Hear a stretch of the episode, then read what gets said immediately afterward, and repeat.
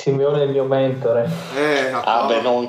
ah, perfetto. per, per fortuna che l'ha Eh, detto. vorrei sentire il parere del Pat in merito. No, beh, ho notato una certa somiglianza che non è per nulla rassicurante, tra l'altro, da una persona di livello come te, Lorenzo. Sinceramente mi aspettavo ti scegliessi dei modelli fondamentali un po' più minutosi. Come ad Ma io esempio sono poli- io Tipo sono tipo il Pat, esatto, sì. Resta connesso sul canale, sulla podcast tanto è free. Qui si parla di NBA, top player MVP Di schiacciate tipo Neil, resto in guardia Michael Kidd. Cambio vita, cambio mood, cambio stile, nuovo team Rap game, collet game, a noi ci trovi sempre caldi No fake, homies Nella storia Barkley sono in guerra con i Warrior Proprio come Stephen Curry, gioco a fianco LeBron James Top 10 come Kyrie, one shot. Hall of Fame, Northside, tipo i Thunder. Playmaker, sto davanti. Come Tony Parker. Ho una media come Garnett, come Boston, come i Lakers. Io sto dentro nel mio posto, sold out come i Blazer Noi campioni di ignoranza, qua si beve, siamo al nord. Quando schiaccio e sfondo il vetro ti ricordi Michael? Mi cade ogni sulla podcast, lascia stare poi la Fox online Già sai, dei campioni dei playoff. Questo è basketball. Basketball Questo è basketball. Basketball Siamo campioni. Campioni. Siamo campioni. Campioni. Siamo campioni. Campioni. Siamo campioni. Homies Benvenuti a questa nuovissima puntata di The Ovi. Grandissimo esordio, dile! Eh, sempre il top, sentire il dire all'inizio, com'è lo zio? Carichissimo, buonasera a tutti, soprattutto agli uomini delle valli. Ok, quindi salutiamo Mario, chiamato in causa. Buonasera a tutti, soprattutto a quelle persone che anche ubriache mantengono una certa dignità e un decoro a tavola. Un saluto a Lorenzo. Buonasera a tutti, io prendo due minuti velocissimi per fare gli auguri a Jennifer Aniston che oggi è il suo compleanno, quindi spero che tutta la redazione si unisca Ma anche a no. questo... Eh, voglio, sentire, No. voglio sentire il Pat a proposito. Ciao Pat, da Praga con furore. 50, eh signori, Sono 50! sono 50. Cazzo! Ci faccio sette fidanzate. Beh, cazzo, allora Ma se, noi non siamo pedofili. allora se, se ce ne ha 50, 11 febbraio 69. Gran pezzo di fighe. vai con le bestemmie, siamo quota 3. Devo avere- Favorevole. Nella precedente puntata ho fatto un editing, abbiamo fatto 10-11 bestemmie. È tutta colpa del padre. Per... Pat, come sta Labo- andando? Laborline. Eh, Pat, come sta andando il get to know eh, visivo?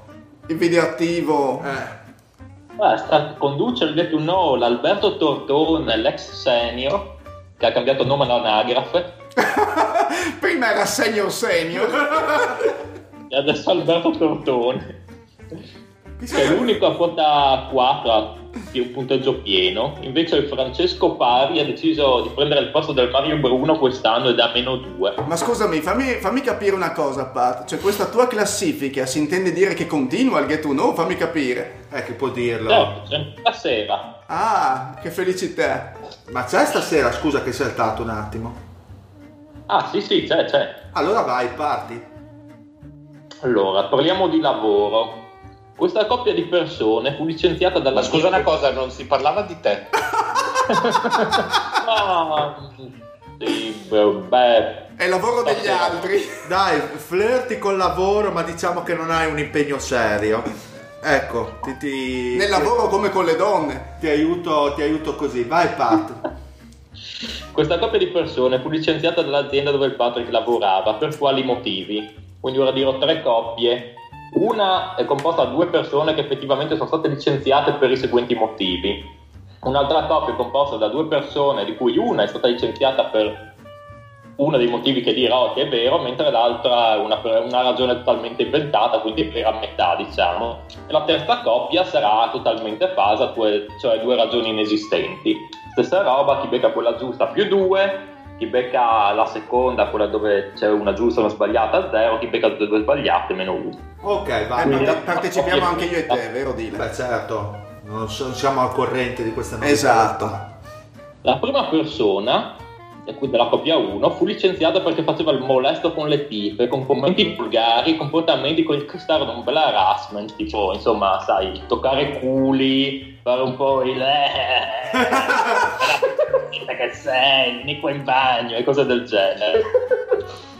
La seconda persona di questa coppia fu licenziata per aver reagito malamente al bullismo di un superiore vecchio e lardoso, mondandogli uno spintone e facendolo cascare a terra come un sacco di lettame.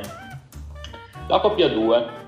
La prima persona andava avanti dicendo quando entro in ufficio devono tutti salutarmi, io sono uno che produce, sono sta- sempre stato l'eroe dell'azienda dove ho lavorato e fu licenziato perché non portava risultati.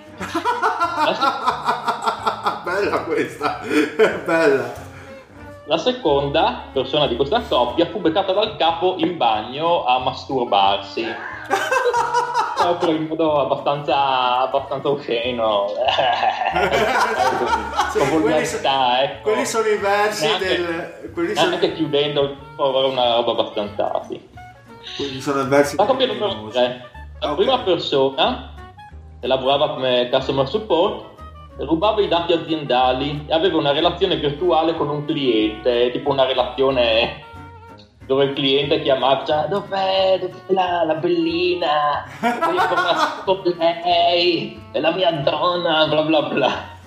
E la seconda, co- la seconda persona di questa coppia invece si presenta ubriaco e straffatto al lavoro e faceva beh poteva immaginare come, come si Faceva bla bla Faceva come te quando hai mandato il messaggio video sabato sera, dai, quello è un po' il livello. Vai, io dico la terza. Io dico la seconda. Lorenzo, La prima. Mario. Eh, io anch'io vado con la seconda, ma solo perché spero che il tipo che si bullava, che tutti lo devono salutare, si chiamasse Patrick, quindi vado, vado con quella. Posso, posso dire una cosa? Secondo me però la settimana scorsa hai messo l'asticella talmente in alto che questo è un po', un po' sottotono di Get No. No volevo fare quello, quello vocale quello cantato però, però vivo con tre persone quindi aspetterò la prossima settimana quando sarò dallo zio Ah, ok, Eh, questo è già un- uno, sc- è già uno scoop. Ho avuto un attimo. C'è il tipo che si fa di coca di là. Sono belle cose da Ma dare. se inizio a cantare, cazzo ne so. Ma scusami, ma la puzza di piedi la stai sentendo in questo momento? No, ma lui è andato via. Ah, Ah, per per fortuna. Per fortuna, ma sicuramente sentirà- sentirai puzza di piedi. Sì, perché sennò sembrava di essere una No. fabbrica del taleggio. No, sicuramente sentirai puzza di piedi adesso perché andiamo ad analizz- ad analizzare le mosse. Perché finalmente sono avvenute eh, nella trade deadline, sono avvenute tutte le belle mosse. E ovviamente i Deomis nella scorsa puntata non hanno beccato neanche una delle Ma s- mosse che sono realmente avvenute. Eh, il Pat che diceva mosse di contorno dei Clippers, eh, il Pat che diceva, boh, dico il Pat perché mi vieni più in mente, ma non è che gli altri Abbiano brillato, tra cui un dire che ha detto Ryan Anderson non riusciranno mai a smuoverlo, e- eccetera, eccetera. E quindi bisogna rimanere così, ragazzi, nel pezzo, sul Io pezzo. credo di aver detto che il contratto di Porter non sarebbe, si sarebbe mai potuto muovere o qualcosa del Sì, che le genere. pretese di Washington sono troppo alte. Io invece mh, continuavo a ripetere quel nome di Conley dicendo Conley sicuramente si sposterà. E sicuramente non si muoverà Marc Gasol perché... esatto. E- Ma dove va? Chi lo vuole? Esatto, e io ho cercato per tutta la puntata di rifilarla a tutti, tutte le squadre NBA e alla fine qualcuno l'ha pigliato, l'ha pigliato. Oh, comunque ragazzi. Siamo riusciti ragazzi, a dare in diretta Davis ai Lakers. Ehi. Quanto tempo hai per... Ci sei mancato. Quanto tempo hai da... Ho una mezz'ora e 40 minuti prima che l'orologio dica verso domani alle 5 ti devi svegliare. per- Ma l'orologio è solo una Ti sei foto stanco. mentale. Eh sì, Eh, è l'età, eh, io non sto per partire per il Vietnam ragazzi, non ho l'energia di chi sta andare a bibere prima. bene dai, partiamo con le mosse. Allora, i Sixer ricevono dai Clippers To- Tobias Harris, Marianovic, Ma-. I Clippers invece eh, vanno Chandler, Muscala, Shamet, la prima 2020, la prima del 2021 di Miami e due future eh, secondo giro da Detroit. Quindi un pacchetto bello sostanzioso per i Clippers dopo che hanno smazzato Tobias Harris, una solita mossa di contorno che si fa di deadline, di solito si fanno queste mosse qua. Allora, voglio sentire subito da Lorenzo la sua impressione. Ma uh, a me questa trade piace un po' da tutti e due i lati, cioè secondo me bene o male entrambe le squadre hanno ottenuto quello che volevano. Partiamo dai Clippers, forse che sono quelli più facili da, da descrivere. I Clippers eh, hanno detto semplicemente a noi non interessa arrivare ottavi o settimi e fare un turno di playoff e basta perché questa squadra non ha il talento e le potenzialità di andare oltre il primo turno e poi di ritrovarci magari quest'estate con eh, il nostro giocatore principale di questa stagione che se ne va per altri lidi a firmare contratti più, eh, più ciccioni. Quindi proviamo a metterlo sul mercato ora che il suo valore di borderline star è, è al massimo, al massimo storico e hanno delle, e hanno tenuto indietro delle cose e degli asset molto interessanti, a parte Chandler e Muscala che servono a poco o niente, infatti Muscala non hanno esitato a rispedirlo nell'altra sponda di Los Angeles, hanno preso Shamet che per essere un giocatore al secondo giro nel sistema di Philadelphia aveva funzionato molto bene, un tiratore, uno che non ha bisogno di troppi possessi, che riesce a farsi trovare pronto dalla panchina, comunque sempre un giovane che, che si può smazzare, si può, si può cercare di, di, far crescere. E soprattutto le, le scelte che sappiamo nell'NBA di oggi quanto valore hanno, in particolare la famosa 2021 di Miami, se non sbaglio dovrebbe essere quella molto molto succosa sia perché Miami probabilmente nel 2021 sarà in rebuilding totale e perché soprattutto sarà l'anno in cui se non ricordo male, anche no. i giocatori dell'high school potranno. Non, non, potranno... non è quello l'anno, però mi sembra di ricordare. No, era però. quello, però non è stato ancora confermato. Esatto. Non è stato ancora confermato, sì, però, però... Era, di quell'anno si parlava. Esatto, esatto cioè è sempre comunque una, una scelta quella di Miami abbastanza interessante. Potrebbe essere tranquillamente una, una, top 10 e per questo Tobias Harris in scadenza di contratto per un noleggio praticamente di tre mesi eh. secondo me è un ritorno, è un ritorno interessante. Lato Philadelphia mi piace molto come aggiunta perché vanno a prendere un giocatore che mh, poche squadre possono vantare come quarto cioè a parte Golden State non vedo nessun'altra squadra che abbia un quarto violino così forte non me ne vengono in mente onestamente altre. E in più è un giocatore che eh, è, mh, mm, ha dimostrato di essere molto molto efficiente. Stavo guardando i suoi livelli di usage. Quest'anno ai Clippers, in cui era l'arma offensiva principale, non è mai andato oltre il 22-23. Quindi vuol dire eh, un utilizzo molto economico dei possessi della squadra con una produzione molto alta. Infatti è sopra i 20 punti di media tranquillamente e vanno a inserire in un meccanismo uno che da fuori la sa mettere con tranquillità e nella squadra di Simmons sappiamo quanto sia vitale questo aspetto e eh, uno che è anche una persona abbastanza tranquilla a livello mentale e nella squadra di Butler e Bid sappiamo quanto serva la normalità e in più uno che comunque rimane uno che ha giochi rotti riesce a a toglierti le castagne dal fuoco se gli altri tre non, dovre- non dovessero funzionare, perché comunque sa mettere palla per terra, riesce ad attaccare giocatori eh, più piccoli di lui andando a spalle a canestro, riesce a battere i lunghi mettendo palla per terra, cioè comunque è un'arma offensiva molto molto interessante e in più non mi sembra neanche uno che ti danneggi troppo in difesa, mi sembra che la sua applicazione difensiva non sia malaccio rispetto onesta, magari alle annate onestissimo, Onesta, sì. sì. E poi hanno preso, hanno preso Bobby Boban, che è un po' una delle mascotte, delle, è diventata una delle mascotte dell'NBA, che eh, sì, tanto divertente da vedere giocare, eccetera, però è uno che comunque sui 10-15 minuti sappiamo quella che è l'impatto che, che riesce a dare. Cioè, eh, penso Boban... che su quel minutaggio sia il giocatore più decisivo dell'NBA, cioè per di quelli che giocano così poco. Sì, esatto, possono stare in campo è, così poco. Se non è il più decisivo, comunque poco ci manca perché mh, mm, molto, più, eh, molto più di un'occasione per i Clippers gli ha ribaltato le partite. Mi ricordo proprio l'anno scorso una partita contro Denver mh, mm, che, caus- eh, che, ha causato proprio l'eliminazione dai playoff di Denver della corsa playoff alla fine è stata proprio decisa da Marianovic perché eh, se, rie- se, entra in ritmo, se quel frammento di partita riesce a giocarlo con un'intensità tale per cui da sotto non si riesce più a tirare, comincia a essere molto molto interessante. Bart, per questi Sixers. Eh, una domanda che ti vorrei fare. Eh, abbiamo a Filadelfia Simmons che funziona con palla in mano dove deve creare il gioco. Embiid comunque ha bisogno anche lui per esprimersi al meglio di eh, avere la palla in mano. Butler che è un giocatore che sì può giocare off the ball, ma sarebbe sempre meglio fargli gestire determinati palloni. E Tobias Harris che eh, in carriera era più un giocatore dove creava attacco per se stesso piuttosto che un giocatore che sta sullo spot come vorrebbero utilizzarlo i 76er nonostante il 40% a ridosso del 40% col tiro da fuori e, e quindi non è che siamo un pochino intasati cosa ne pensi a proposito? funziona questa line up?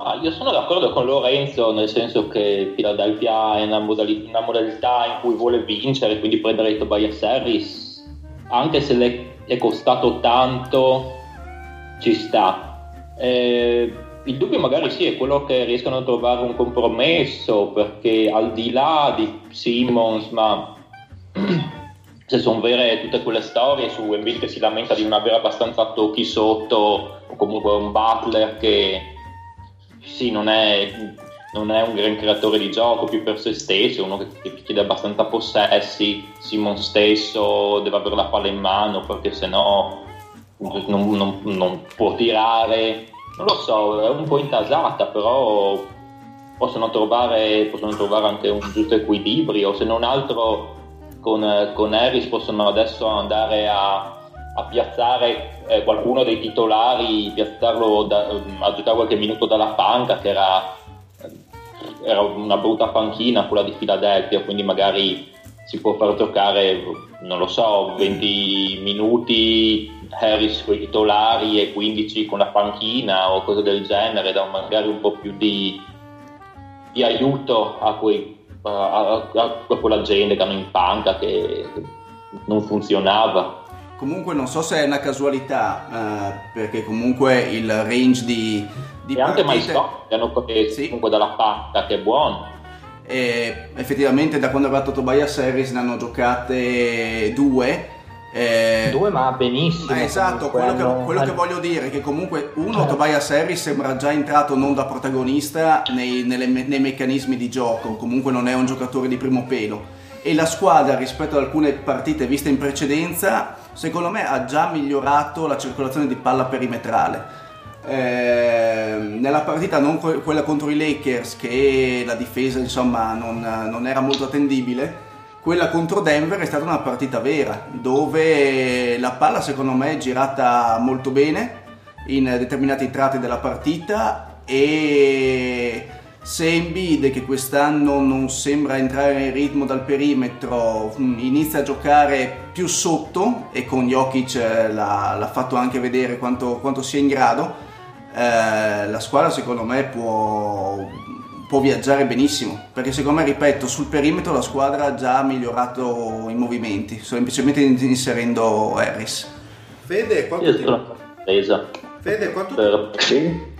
Quanto ti piace questa mossa dei Clippers e quanto c'è di Jerry West di tutto questo?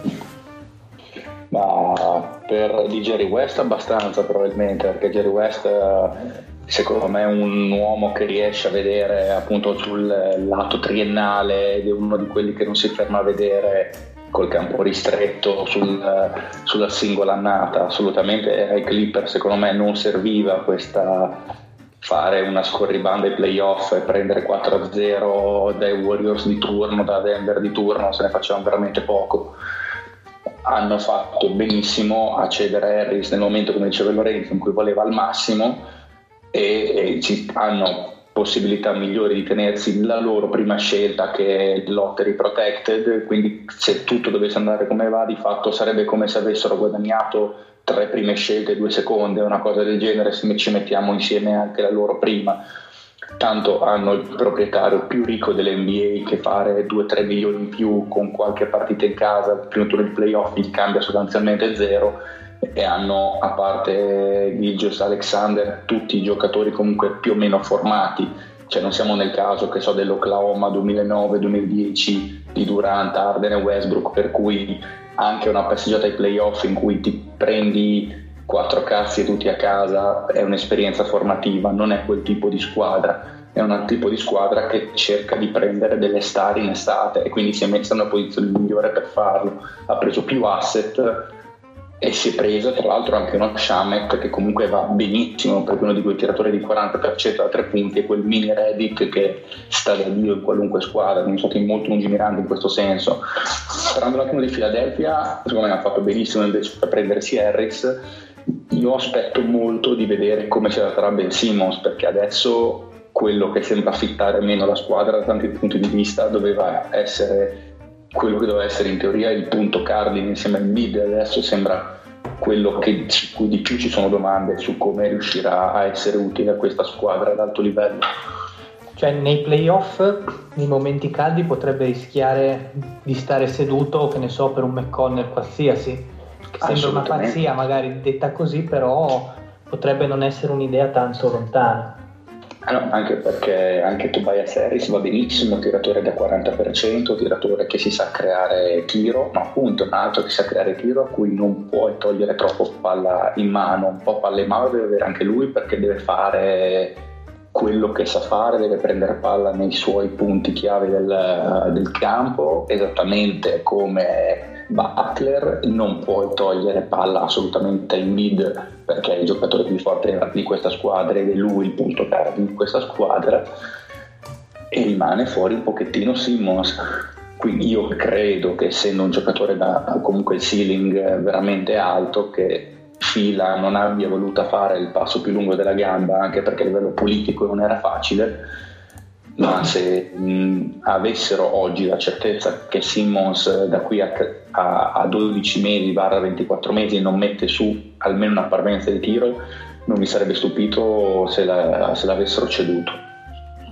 Poi... Per la cronaca Harris sta tirando il 38% in catch and shoot da tre punti e il 48% da tre punti in pull up, cioè quindi non assistito dal palleggio, che sono delle cifre molto molto buone sono poi, molto buone infatti. E poi per completare l'informazione sui Clippers, così andiamo anche un pochino avanti, ha fatto altre, altre trade meno rilevanti, cioè ha ceduto Avery Bradley in scadenza a Memphis in cambio di uh, Gemma Green e Garrett Temple, anche loro in, in scadenza, quindi non cambia, non cambia molto. Eh, però poi ha girato Muscala ai, ai Lakers per prendersi Beasley e Zubac. Quindi ovviamente Beasley non ha alcun tipo di però peso, Zubac. però Zubac in questo... Già tagliato Beasley. Esatto, eh. Zubac in un'ottica comunque, come dicevamo prima, come diceva il fede di Jerry West, in, in un'ottica diciamo triennale, in divenire, probabilmente ha anche un suo piccolo senso. E direi che i Clippers sono... E poi comunque è comunque il pubblico dei, di quelli che ti fanno i bianchi slavi, cosa fai? Che li vai a togliere, che stai scherzando. Esatto che male non fa. Comunque i Clippers, se bisogna incoronare dei vincitori, direi che sono i primi, i primi, indubbiamente in questa deadline. Per mosse Addirittura dile così. No, i Clip, ma i Clippers. no. Eh, Dio, si sono fatti dare una barcata di roba. Sì, ma rispetto, al pe- ma rispetto, al peso di altre trade, come possono essere, che ne so, ne poi ne parleremo, Miro, Ticio Gasol, insomma e anche Mirotic è stata una bella trade. Mi, mi, sembra... mi, mi, sento dire, mi, sento dire, che dipende da come valuti la trade di Porzingis. Perché se Porzingis per te è uno che tra un anno se ne andava a prescindere da New York, New York ci ha preso un botto di roba.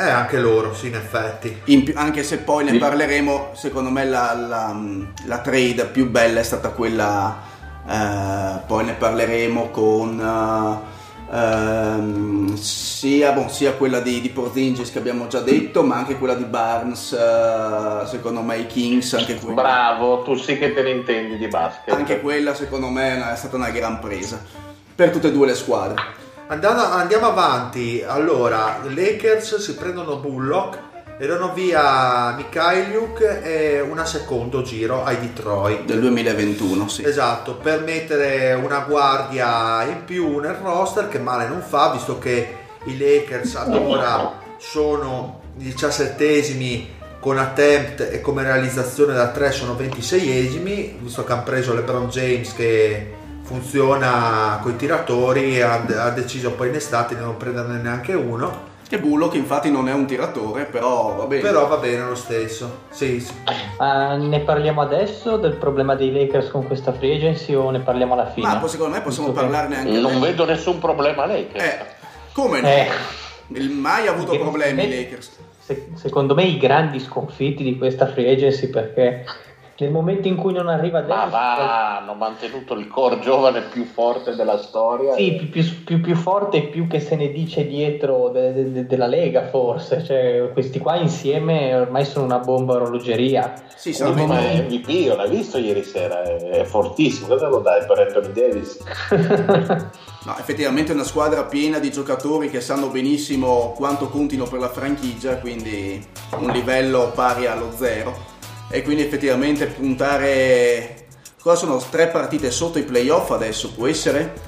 Eh, Eh, Due e mezzo. due e mezzo, puntare con dei giocatori motivatissimi a, a cercare di raggiungere quell'ultimo spot che penso che per molti sia l'obiettivo minimo. eh, mi sembra veramente difficile, veramente dura. Anche perché ieri sera hanno dimostrato che insomma siamo a più a me- metà stagione ormai trascorsa e di difendere questi non ne hanno assolutamente né voglia né capacità.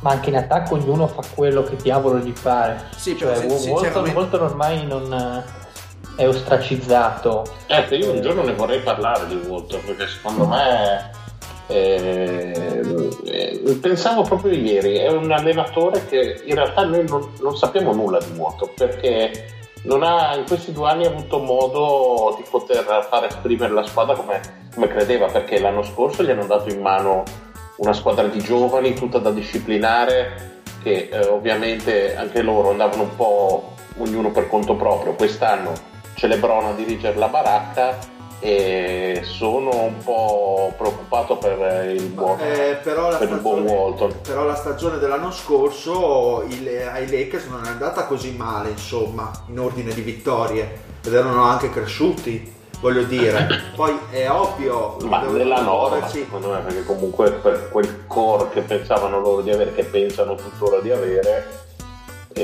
secondo me nella testa della dirigenza vabbè lascio stare della tifoseria probabilmente si aspettavano di essere sia l'anno scorso quest'anno neanche a parlarne ma molto più avanti col progetto Beh, ci sono squadre che stanno tancando da 6 anni e hanno 11 vittorie, non vedo qual è il problema.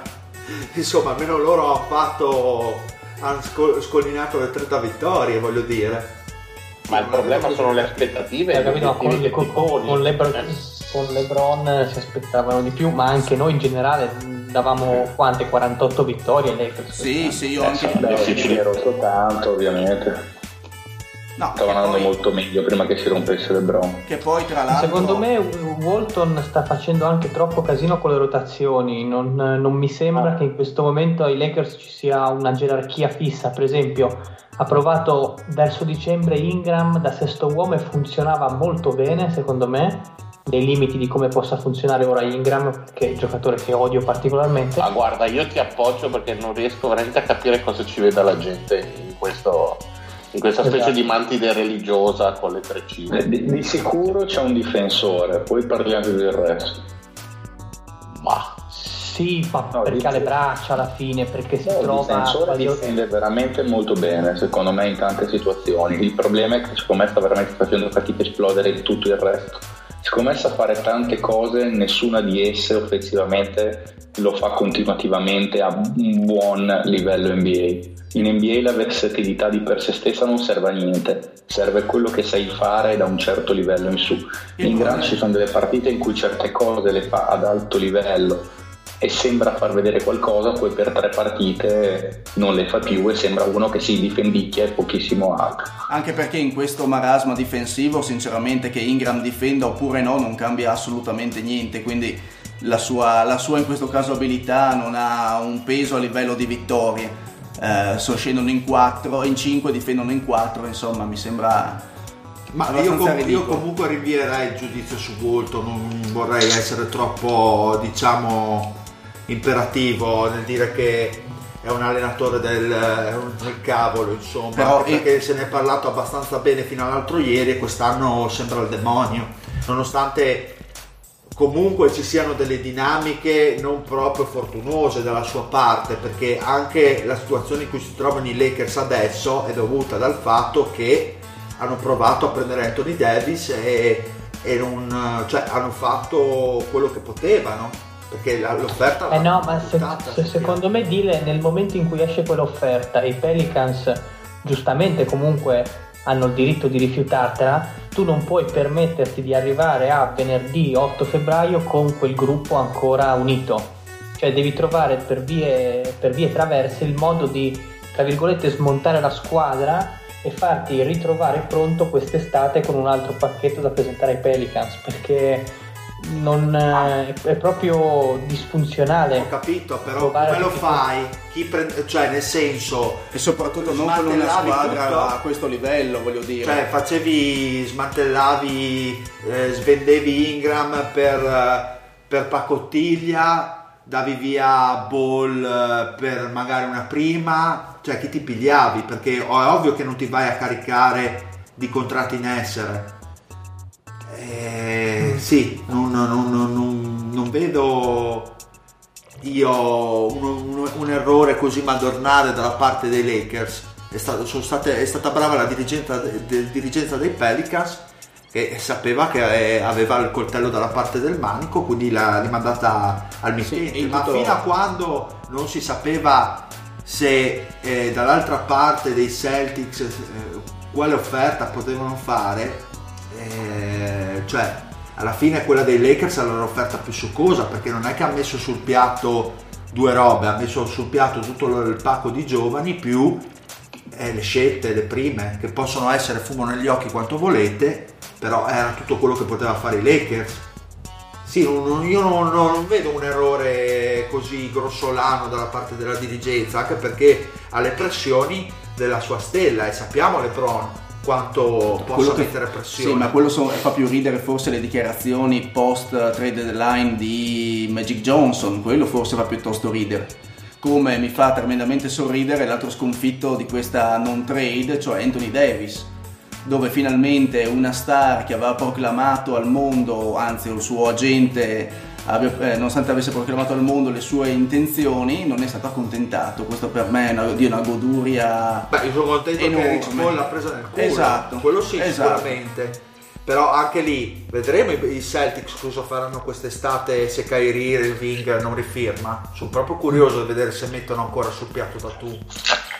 Non ne sono così certo io. Quella sarà una bella, eh. una bella situazione, sì e se non mettono sul piatto da Tumi Celtics e se i Lakers eh, tirano il culo indietro e comincia a diventare un'asta a ribasso e dopo i Pelicans saranno nel culo. Finisce a Phoenix per la vostra prima di quest'anno dai. Eh sì giusto per avercelo un e poi farlo andare via ci sta dai tanto siamo allo sbaraglio noi. Non so gli altri cosa ne pensano Pat. Pat cosa ne pensi? Dai dai un tuo giudizio su sui Lakers, sulla, sulla loro situazione, su come si è mossa la dirigenza, se secondo te ha fatto bene, ha fatto male. Vai. Eh, hanno provato a prenderlo, hanno messo quello che avevano, ma avete detto, secondo me si sono mossi male più che la dirigenza, eh, Rich Paul, eh, Anthony Davis e, e tutti quelli coinvolti, non era tanto l'offerta, l'offerta non era neanche brutta in sé, perché cosa potevano dargli di più? Il problema è che mi sa che si sono un po' piccati i, i Del Dems e gli scagnozzi dei Pelicans. De, de, di, questo, di questo quasi tampering o e più che altro quello a mio avviso. Quello secondo me non era male. E adesso cosa vuoi? si ritrovano a tenerli eh no, sì, meglio di quello oggettivamente i Lakers gli hanno offerto tutto, due prime e pare gli abbiano offerto anche di prendersi Solomon Hill, più di così oggettivamente era veramente impossibile, meglio di quello c'è soltanto uno che ti offre una top 2 al draft eh, di più, cosa puoi fare? Sì, non sono giocatori proprio ficcantissimi, però sono giovani, cioè non sono neanche così schifosi, non è che ti davano, che ne so, eh, Mike Muscala. Comunque ti davano Ika che anche a me non piace, e ti davano un Ball che ha dei difetti e questo e quell'altro, però sai, col fatto che comunque sono giovani, magari possono avere ancora un po' di, di, di, di crescita. Mm, sì, però boh, secondo me, secondo me quello che mi piace pensare è che si sia appiccato del dance, glielo abbia passato il culo.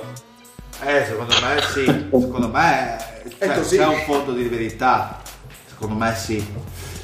E il problema è adesso quest'anno andrà così per i Lakers. Eh, Quest'estate sicuramente salta molto, non credo che rimanga ancora come head coach dai Lakers, a prescindere. Percentuale di playoff per i Lakers secondo voi? Ma secondo me 50. 80%. sì, anche per me. 50. Percentuale di playoff delle persone non direttamente interessate? No, no, ma io conto che i Clippers vadano fuori. Eh, il Sacramento, insomma, che duri così. Secondo me ottavi arrivano i Lakers, quantomeno. Beh, comunque anche Utah e San Antonio sono lì, eh, comunque in una partita, una partita sopra, quindi mh, restringere la lotta solo a tre squadre potrebbe essere limitativo. Ah, Io ci butterei dentro anche Portland che la sconfitta con Dallas ha dato un segnale di un incrinamento del sistema.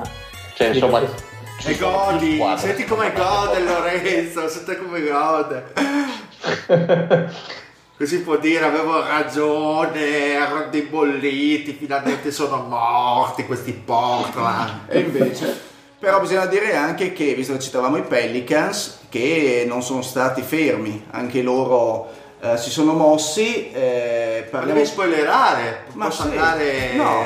in cronologia o Ah, Ah, no, cronologia? Oh. Ma C'è- io andavo- Ragazzi, io vi, io vi devo salutare che mi, mi, mi l'orologio tra di poco, 4 ore. Ok, Calda la perfetto. mandorla, Fede. Calda. Cade la mandorla, ragazzi. Alla prossima. Ciao Fede, ciao. Viva ciao, l'Austria. Ciao. Ciao Fede, Ciao. viva l'Hypobomb. Allora, andiamo per ordine. Una trade abbastanza inutile, ovvero quella tra 76er e Toronto. I Sixers si prendono Malaki Richardson 2022 secondo giro e draft rights di Emir Predzic, mai sentito nominare. Ma Fortissimo. come? Ma è fortissimo, E Raptors meccanica di tiro. e Grandi, prendono gran difensore. il, il cash, il cash, i È un soldi. misto fra Clay Thompson e Yoki. I famigerati soldi di Mahmood. Soldi, soldi, soldi. Andando avanti, eh, la grandissima trade che ha fatto tremare la Lega, ovvero i Suns che acquisiscono il bruttissimo Tyler Johnson più Wayne Ellington per quel mortaccio di Ryan Anderson. A che punto siamo col sondaggio di bruttezza? Eh, prova a vedere che abbiamo fatto. Purtroppo sta vincendo Saric. Sta, vi- sta vincendo Saric, ma perché Omi si è fatto trascinare dentro. da Adesso, adesso li convincerò con un bel primo piano di Saric e li porterò tutti dalla mia parte. Adesso mi vado a rivedere Saris perché non posso crederci. E quindi, Ma no, dai, Tyler Johnson è stra peggio. E quindi il deal Cioè, Wayne Ellington è già stato bollito, giusto? Sì, già Sì. tagliato. Sì, tagliato. a Indiana, se non mi ricordo male. E... O mi ricordo male. No, ti ricordi male Matthews che è andato in Indiana? Ah, ok, scusa. Perfetto. sono- E Ellington è andato. Vabbè, comunque erano contenti, cioè comunque una squadra da playoff. E allora, per farla breve, una mossa che al primo acchito mi sembrava grandissima perché Pistons.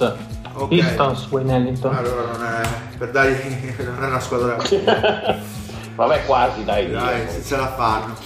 Eh, dunque, all'inizio ero contentissimo perché pensavo che Tyler Johnson fosse in scadenza. In realtà ha ancora un anno ha quasi 20 milioni di stipendio, giusto per occuparsi il cap eh, come aveva detto il dealer, no? che pensavano di liberarsi il cap, invece hanno pensato bene di prendere Tyler. Pagare, pagare tutto. Esatto, far pagare il grandissimo server.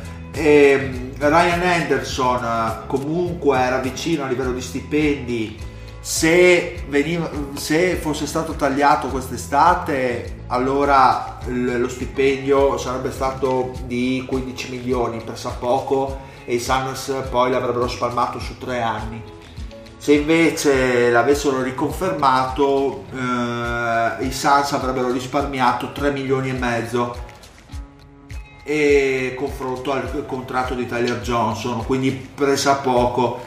Siamo lì. Prendono una guardia che dovrebbe aiutare Booker eh, a livello di creazione di gioco o qualche Ma guarda, aiuta i frontalieri dal Messico a entrare Esatto, negli Stati Uniti. bravo. Ma- Io ho grandissimi dubbi, è stata una mossa abbastanza X, non mi fa incazzare più di tanto perché comunque Ryan Anderson era fuori dalle rotazioni e magari un'altra squadra, se qualcuno se lo piglia, riesce almeno per pochi minuti a essere presentabile, Tyler Johnson si giocherà i suoi minuti e poi secondo la dirigenza illuminata di Phoenix dovrebbero usare questo contratto per riuscire a accapararsi un free agent, cioè sì, accapararsi un giocatore di un certo spessore con quei Eh, soldi. perché sì, col- no, io- con la bravura di Tyler Johnson. Esatto, e io penso che vogliano buttarsi su Drew Holiday, ovviamente mettendo vicino Taylor Johnson e un bel po' di asset vicino perché sennò non te lo pigli. Vedremo cosa accadrà quest'estate. Comunque una mossa abbastanza X. Però molto più interessante è quello che si profila all'orizzonte, ovvero i Wizards che sono stati piuttosto attivi in questa deadline. Wall eh, si, era, si è craccato nel mentre In bagno. la vita e Eh, quindi, ci voleva Leddy qua però. e qui- e quindi starà fuori un anno e quindi il buon Grunfeld è entrato in modalità smantelliamo tutto perché tanto Wall eh, tra- Beh, un anno, però aspetta, precisiamo, un anno in cui farà la fame, no? A Sì. 40 milioni e spiccioli, Sì. poverino. Sì, no, Tranne che pagarsi... 35 mi sembra, o 37, il primo anno sono 35 o 30. Ah, Ah, scusami, beh, allora, allora che proprio, pagarsi le cure. è proprio un barbone allora, sì, hai ragione. Sa che può accedere al reddito di cittadinanza. Vila ancora un anno e mezzo di- a contratto e quindi vedremo cosa faranno poi i Wizards, quali saranno le loro mosse. Però intanto in questa deadline decidono di smantellare il reparto ali e quindi spediscono ai Pelicans Markif Morris più una secondo giro del 2023 e Wizards ric- ricevono Wesley Johnson per accontentare Wesley Johnson. esatto per Ma Keith è tagliato comunque, no? ah sì, Sì. Tagliato. Sì, sì, sì, tagliato. Bene, perfetto. E- è stato tagliato? Ma chi? sì, che verrà ripreso da Washington. Quindi commenta Pat. Facciamo Beh, ris- eh, sono state fatte delle trade per tagliare salari, per, per risparmiare sulla luxury, per non essere in luxury. Eh, ma poi era solo la conseguenza della trade di, di, di Porter. Io, io avevo detto che mi aspettavo a Risa che, che, che spedissero, visto che sembrava esserci interessamento dai Lakers, da 15 milioni di stipendio lui, quindi mi aspettavo magari più una Risa e un, un Morris per tagliare tutta la tassa. Però hanno deciso di fare un bel salary dump con Porter. La, la di Marcus Morris non vale niente cioè, è giusto per tagliare 2 milioni quest'anno hanno preso Wesley Johnson che, che non vale niente non è nessuno. Vabbè, chiaro, è una mossa... Non era nessuno, Sì. non era nessuno Eh, neanche in sede di draft. sa Però sicuramente... Ah, ma poi lo, lo dici perché i soldi non sono i tuoi. Eh, beh certo Questo è più interessante, però... No, Porter è più interessante, poi anche se un salary dump alla fin fine, e anche se le modalità sono molto stupide a mio avviso, nel senso quando hanno, quando hanno spedito Ubre ai Suns ci stava, erano almeno due anni che dicevo di spedire Ubre perché non c'erano i soldi per rifirmarlo e quindi ci poteva stare, ma una volta spedito Ubre e ti togli un altro dei tuoi ali giovani che sì, sovrappagato un bel po', però rimani con una risa per l'anno dopo, sì, non è il massimo, anche se quello che hanno avuto indietro non è poi male, nel senso, eh, eh, come si chiama il tipo, Jabari Parker aveva i primi anni in Lega, aveva, era visto come un giocatore di buon potenziale, poi gli infortuni l'hanno distrutto nel fisico e nel morale. E Ci vuole bella, un bello sbarco in Africa per tirare sul morale, Pat. E l'altro è Bobby Portis, che comunque non è male come giocatore, fa punti, prende rimbalzi, ha i suoi limiti, però dalla panca. Pare che sia in scadenza lui, però. Sono è ancora, una, ancora in scadenza la, sì, la qualifying hanno. Però comunque avete ricominciato finalmente a vincere, mi sembra, nelle ultime due. È fatto bene Parker e Bobby Portis. Il fatto è che secondo me questa mossa non risolve niente, perché tu tagli Porta che ha 27 milioni, mi sembra avesse e prendi due giocatori che sono praticamente in scadenza, quindi se giocano bene, tipo Portis che quest'anno guadagna 2 milioni e 4, eh, l'anno prossimo lo firma a molti più soldi, magari non tantissimi, però comunque lo firmi a, a più. Eh, Jabari Parker ha l'opzione per il prossimo anno di 20 milioni. Eh, ma è squadra, eh? è opzione squadra. Sì, sì, non... opzione squadra, ma non so se lo vogliono, se vogliono firmarlo con quell'opzione o vogliono magari eh, farlo scadere e poi provare a rifirmarlo e sul lungo periodo ti ritrovi con la stessa situazione salariale solo che invece no, deve non è la stessa situazione dai. È molto molto più fluida per quanto si possa parlare di fluidità per bisogna qua sei levato un sacco di milioni di tassa così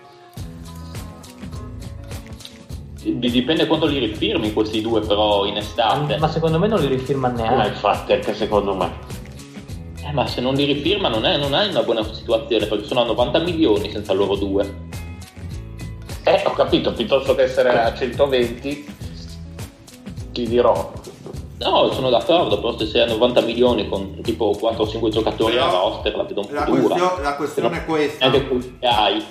Ma tanto il fatto, il problema è che l'anno prossimo è già andato, cioè tu hai 37 milioni a cap per un giocatore che non giocherà l'anno prossimo, quindi è inutile fare troppo i conti su... No, ma non è l'anno quello. prossimo, è, è, in prospettiva di 3-4 anni, nel senso eh, devi riuscire a ragionare in un modo di, di, di, di, prendere qualcosa da quei 4 giocatori che hai, tipo Porter, Bill, Walls, devi prendere.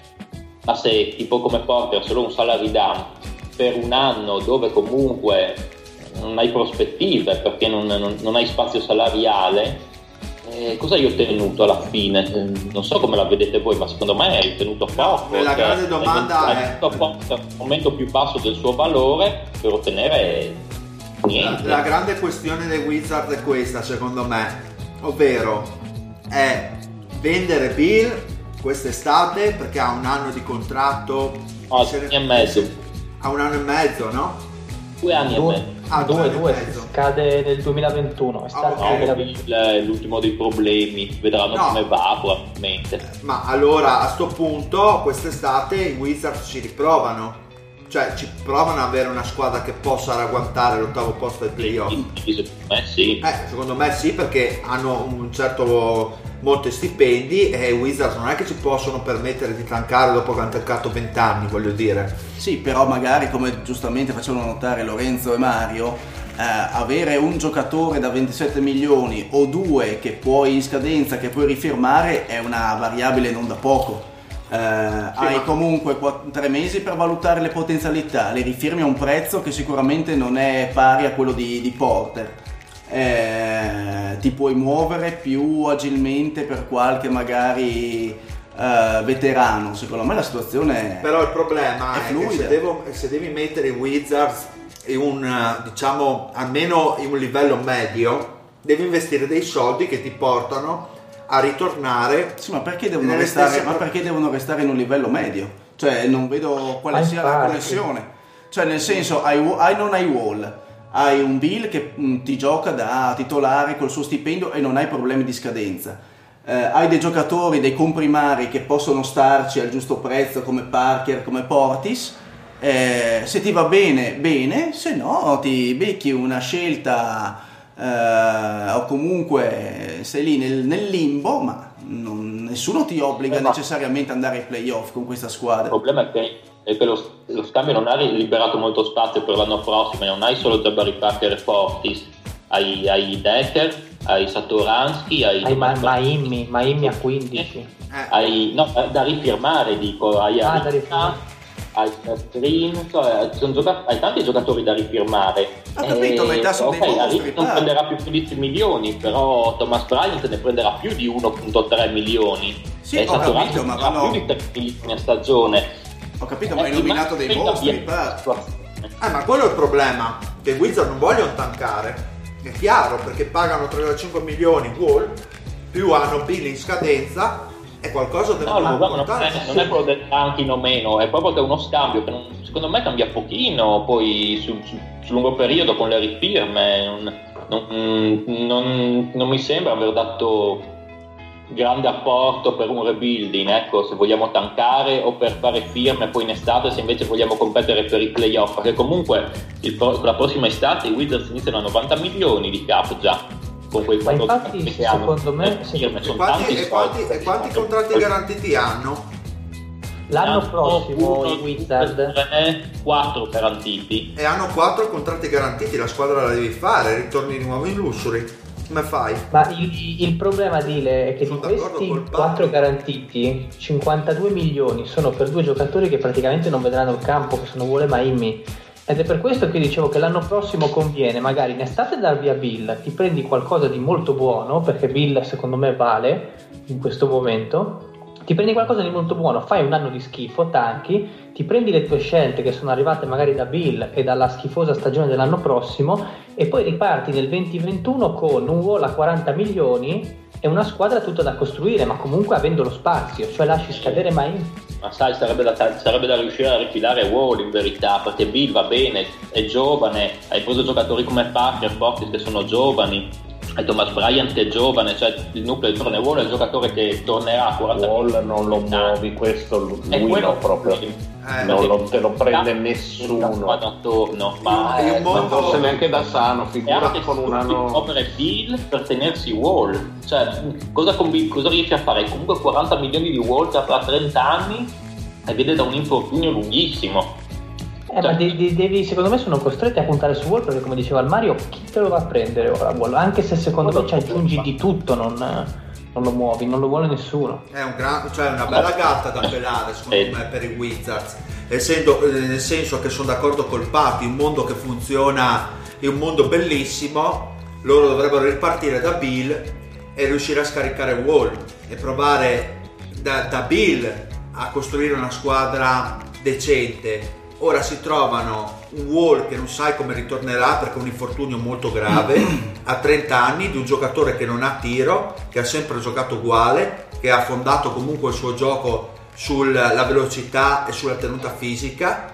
E voglio proprio vedere io come torna, torna no, mi, sembra, mi, sembra, quasi il wall adesso magari esagero ma un po' quello che era Carmelo Anthony a New York cioè quel giocatore che pesa tantissimo. Oddio. No, nel senso, quel giocatore che a livello contrattuale pesa tantissimo, che non si sposta chi per un motivo, chi per un altro, ovvero lui per motivi eh, diciamo di, di, termini contrattuali e Wall perché è infortunato, eh, che però bloccano lo sviluppo della squadra.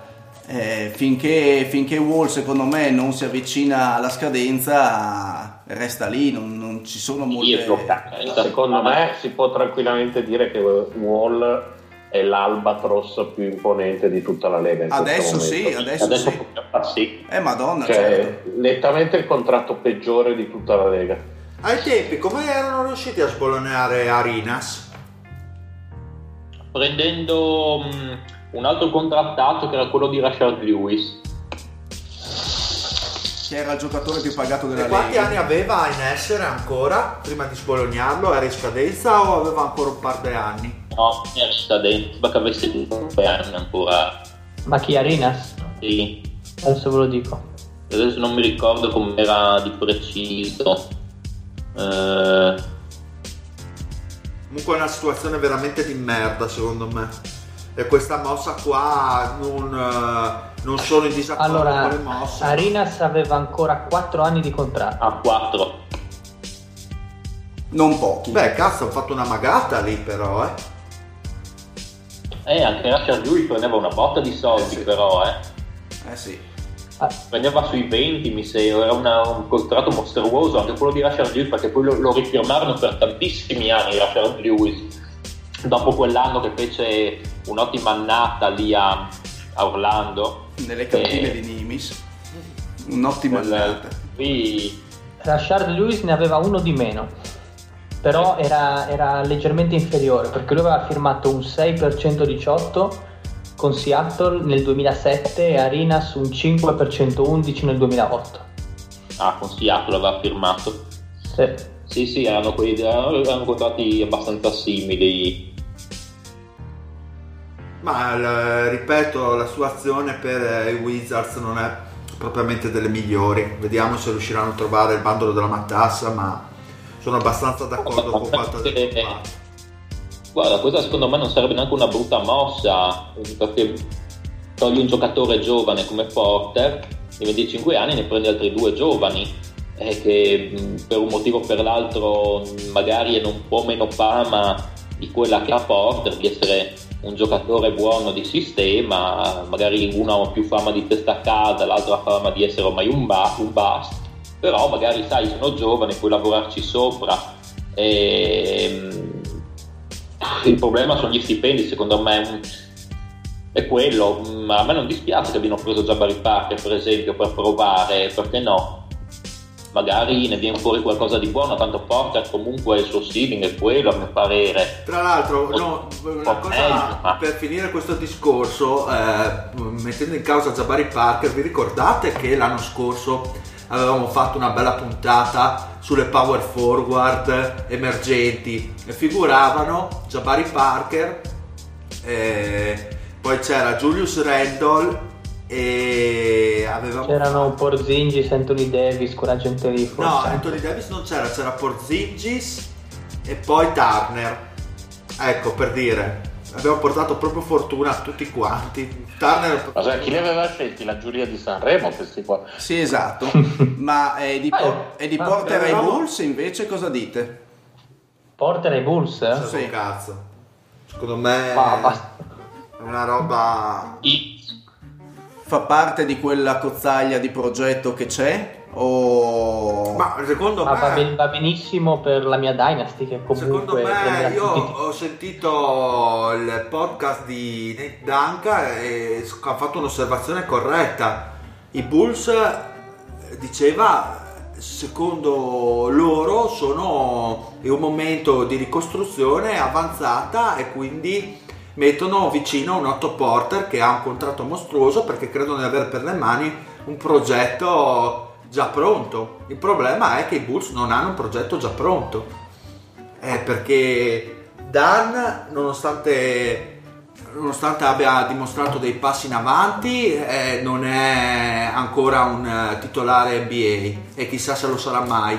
Lavin fa il bello cattivo tempo e abbiamo già detto tutto Marcaner è ritornato da un infortunio e quindi questa stagione qua è un po' nel limbo e alterna buone prestazioni a prestazioni così.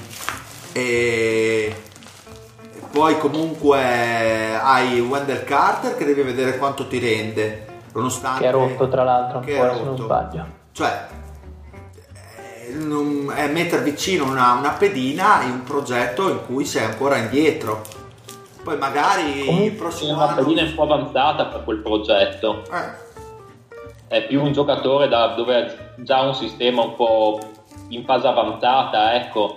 Se lo metti nelle varie Toronto, se, metti, se lo metti nelle varie San Antonio, insomma, dove c'è un, già un'idea più avanzata di gioco di quello che si vuole fare, secondo me è perfetto Porter blue guy perfetto, non, non, ti richiede tanti tocchi, fa il suo lavoro, non rompe le balle, al di là dello stipendio poi, eh, non rompe le balle. In una Chicago, una, è una fase un po' avanzata secondo me mettere un porter, cioè non è che te ne fai molto, cioè, come quello in Chicago. Cioè diventa come base Dallas.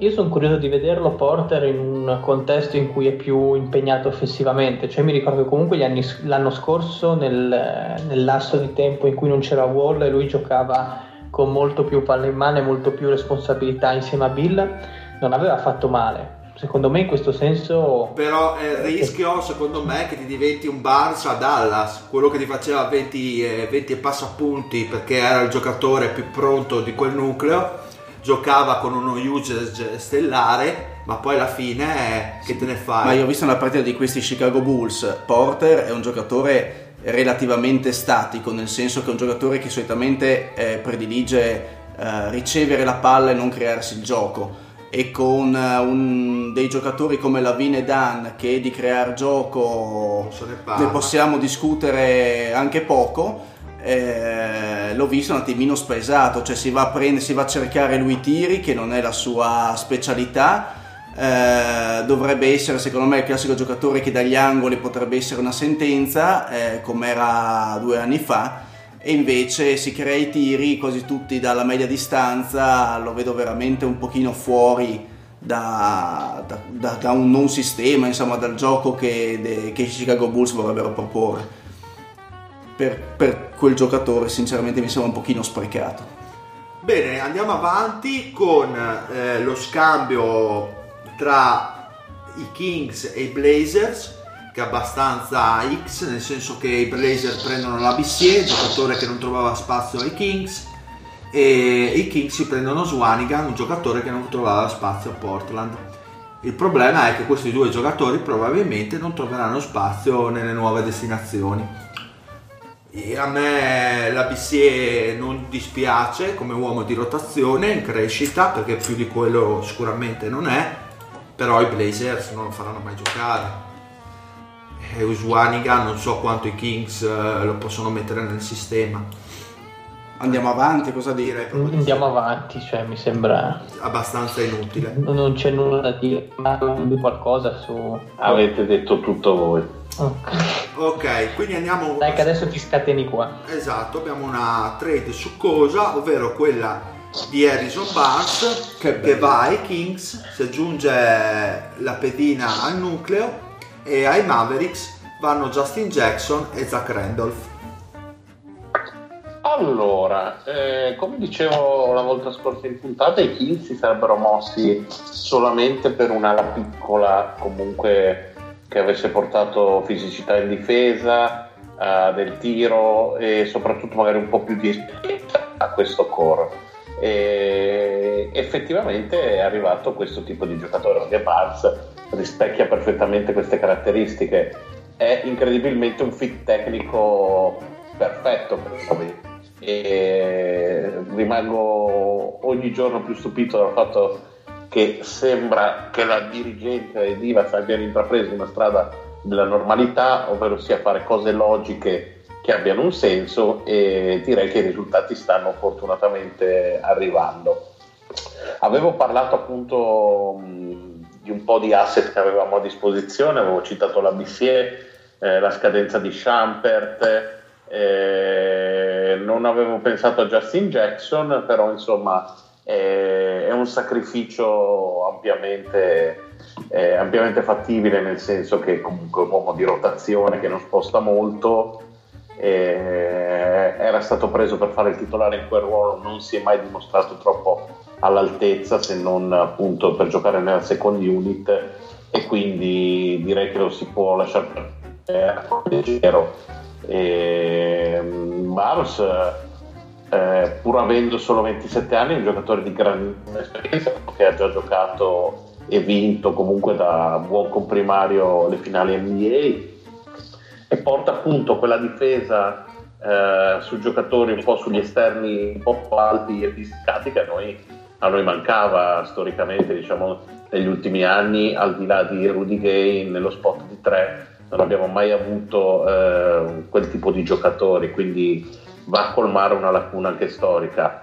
E per il prossimo anno ha una player option che sicuramente eserciterà e poi vedremo. Comunque i Kings hanno spazio salariale perché eh, tutto il core è ancora in rookie scale, quindi non, non sarà problema poi si vedrà insomma se andare a impegnare il cap eh, con, eh, con Barnes e eventualmente con le rifirme di Regley e compagnia cantante.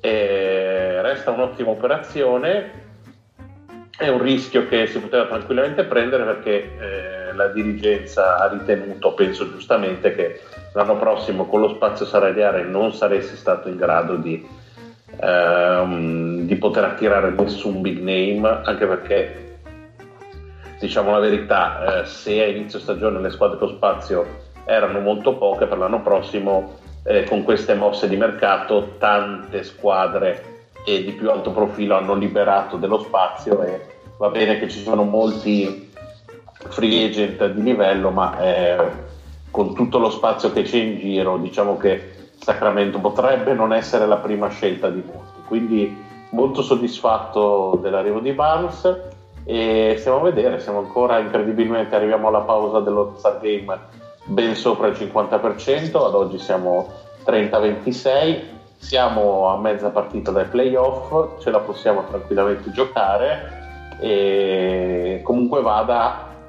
direi che la stagione sarà positiva, anche dovessimo arrivare decimi o undicesimi, direi che abbiamo buttato le basi per un futuro veramente solido e adesso in questo periodo stanno venendo fuori anche Bagley e Giles, quindi oltre la crescita di Hild e Fox direi che ci si può approcciare al futuro con, con uno sguardo sereno, ecco. Con un cauto ottimismo. Sì, sì. Sì, sì, Restiamo ma- comunque la, la squadra sfigata della California, ovviamente, con il massimo rispetto per, per le altre che, che- andranno ai playoff e noi no. Vabbè. Per esempio, a me sarebbe piaciuto molto di più una- una- un porter ai Kings. E io invece preferisco Barnes. A me piace molto più Barnes Kings, anche secondo me ha molto più senso a livello tecnico e secondo me anche eh, dicevo prima il fattore esperienza non sembra ma ha 27 anni quindi per una squadra così giovane che rincorre i playoff io veramente al di là delle qualità tecniche che secondo me veramente mh, sono ottime e si vanno a sposare bene con il resto del quintetto io senza neanche guardare i salari resto con Barnes Ma io, Ah, i salari li comunque- vedo, io i salari li vedo bene, nel senso che se Barnes No, no, nel senso, eh, certo, ovviamente poi dalla parte di Bar spende anche il fatto di Zare, perché Eh, il quello contratto di Otto è Porter. Nel senso che sono due giocatori per certi versi abbastanza simili. comparabili, Sì. sì, sì, ma per caratteristiche Solo, ci sta. eh, solo che Barnes ha due anni, invece 8 aveva qualche anno in più sul Ah, suo sì, contratto. Secondo me, secondo me Barnes offensivamente potrebbe dare di più a questa squadra. Me dicevo, a me piace molto come giocatore nel contesto giusto e secondo me questo contesto giusto non l'ha, non l'ha mai trovato a pieno perché a Golden State sì ha funzionato ma non così bene forse come si è visto vabbè, nelle finali contro Cleveland dove un po' di braccino gli è venuto e anche a Dallas non ha Sì, gli è venuto il braccino, però in difesa quelle, quelle finali me le ricordo giocò molto molto bene. quindi- Eh, esatto. E ad Dallas secondo me non ha mai trovato l'ambiente ideale, un po' forse per questa pressione di giustificare le cifre che guadagnava, un po' Ma più che altro era fuori contesto come prima, prima come prima scelta. Esatto, in, questo, in questa Sacramento un pochino più democratica, forse si potrebbe dire, per la gestione dei possessi, che giocano magari a mille all'ora, secondo me potrebbe avere una sua, una sua realizzazione. Esatto, poi lo dicevo sul gruppo Telegram, eh, se lui non si fossilizza a giocare sul perimetro, eh, sfruttando gli spazi sulla linea di fondo, sui tagli, come faceva i primi anni a, a Golden State, perché soprattutto dal lato debole eh, diverse volte approfittava diciamo, delle attenzioni che richiamavano gli altri esterni per, eh, per attaccare appunto dalla, dalla linea di fondo dal lato debole con Fox eh, e il Bogdanovic secondo me è un gioco che può essere profittevole per lui Tra parentesi, Barnes è coetaneo di Hild e, e Bogdanovic dei predetti, quindi che fa, che fa 92 impress- sì. esatto, fa impressione detta così perché sembra nella Lega da secoli, però è, è anche dal punto di vista dell'età secondo me in linea con, con lo sviluppo di questo, di questo gruppo. Andando avanti con le trade, se non dovete dire nient'altro su Barnes, andiamo con eh, quello che è stato operato dai Rockets, che ha pagato sostanzialmente per tirarsi via Brandon Knight, che era un, un, eh, contratto che tra l'altro avevamo presentato in una delle precedenti puntate come un bel albatros un bel peso e quindi i Rockets ricevono Iman Champer, Nick Stauskas, Wade Baldwin quarto più una secondo giro del 2021 smazzano i King eh, smazzano perché è una trade a 3 eh, Burks 2020 secondo giro e Cleveland riceve Knight, Chris la prima dei Rockets del 2019 e una secondo giro del 2022 quindi direi tra parentesi Stauskas è già stato tagliato è forse una delle storie più divertenti di quest'anno perché ha cambiato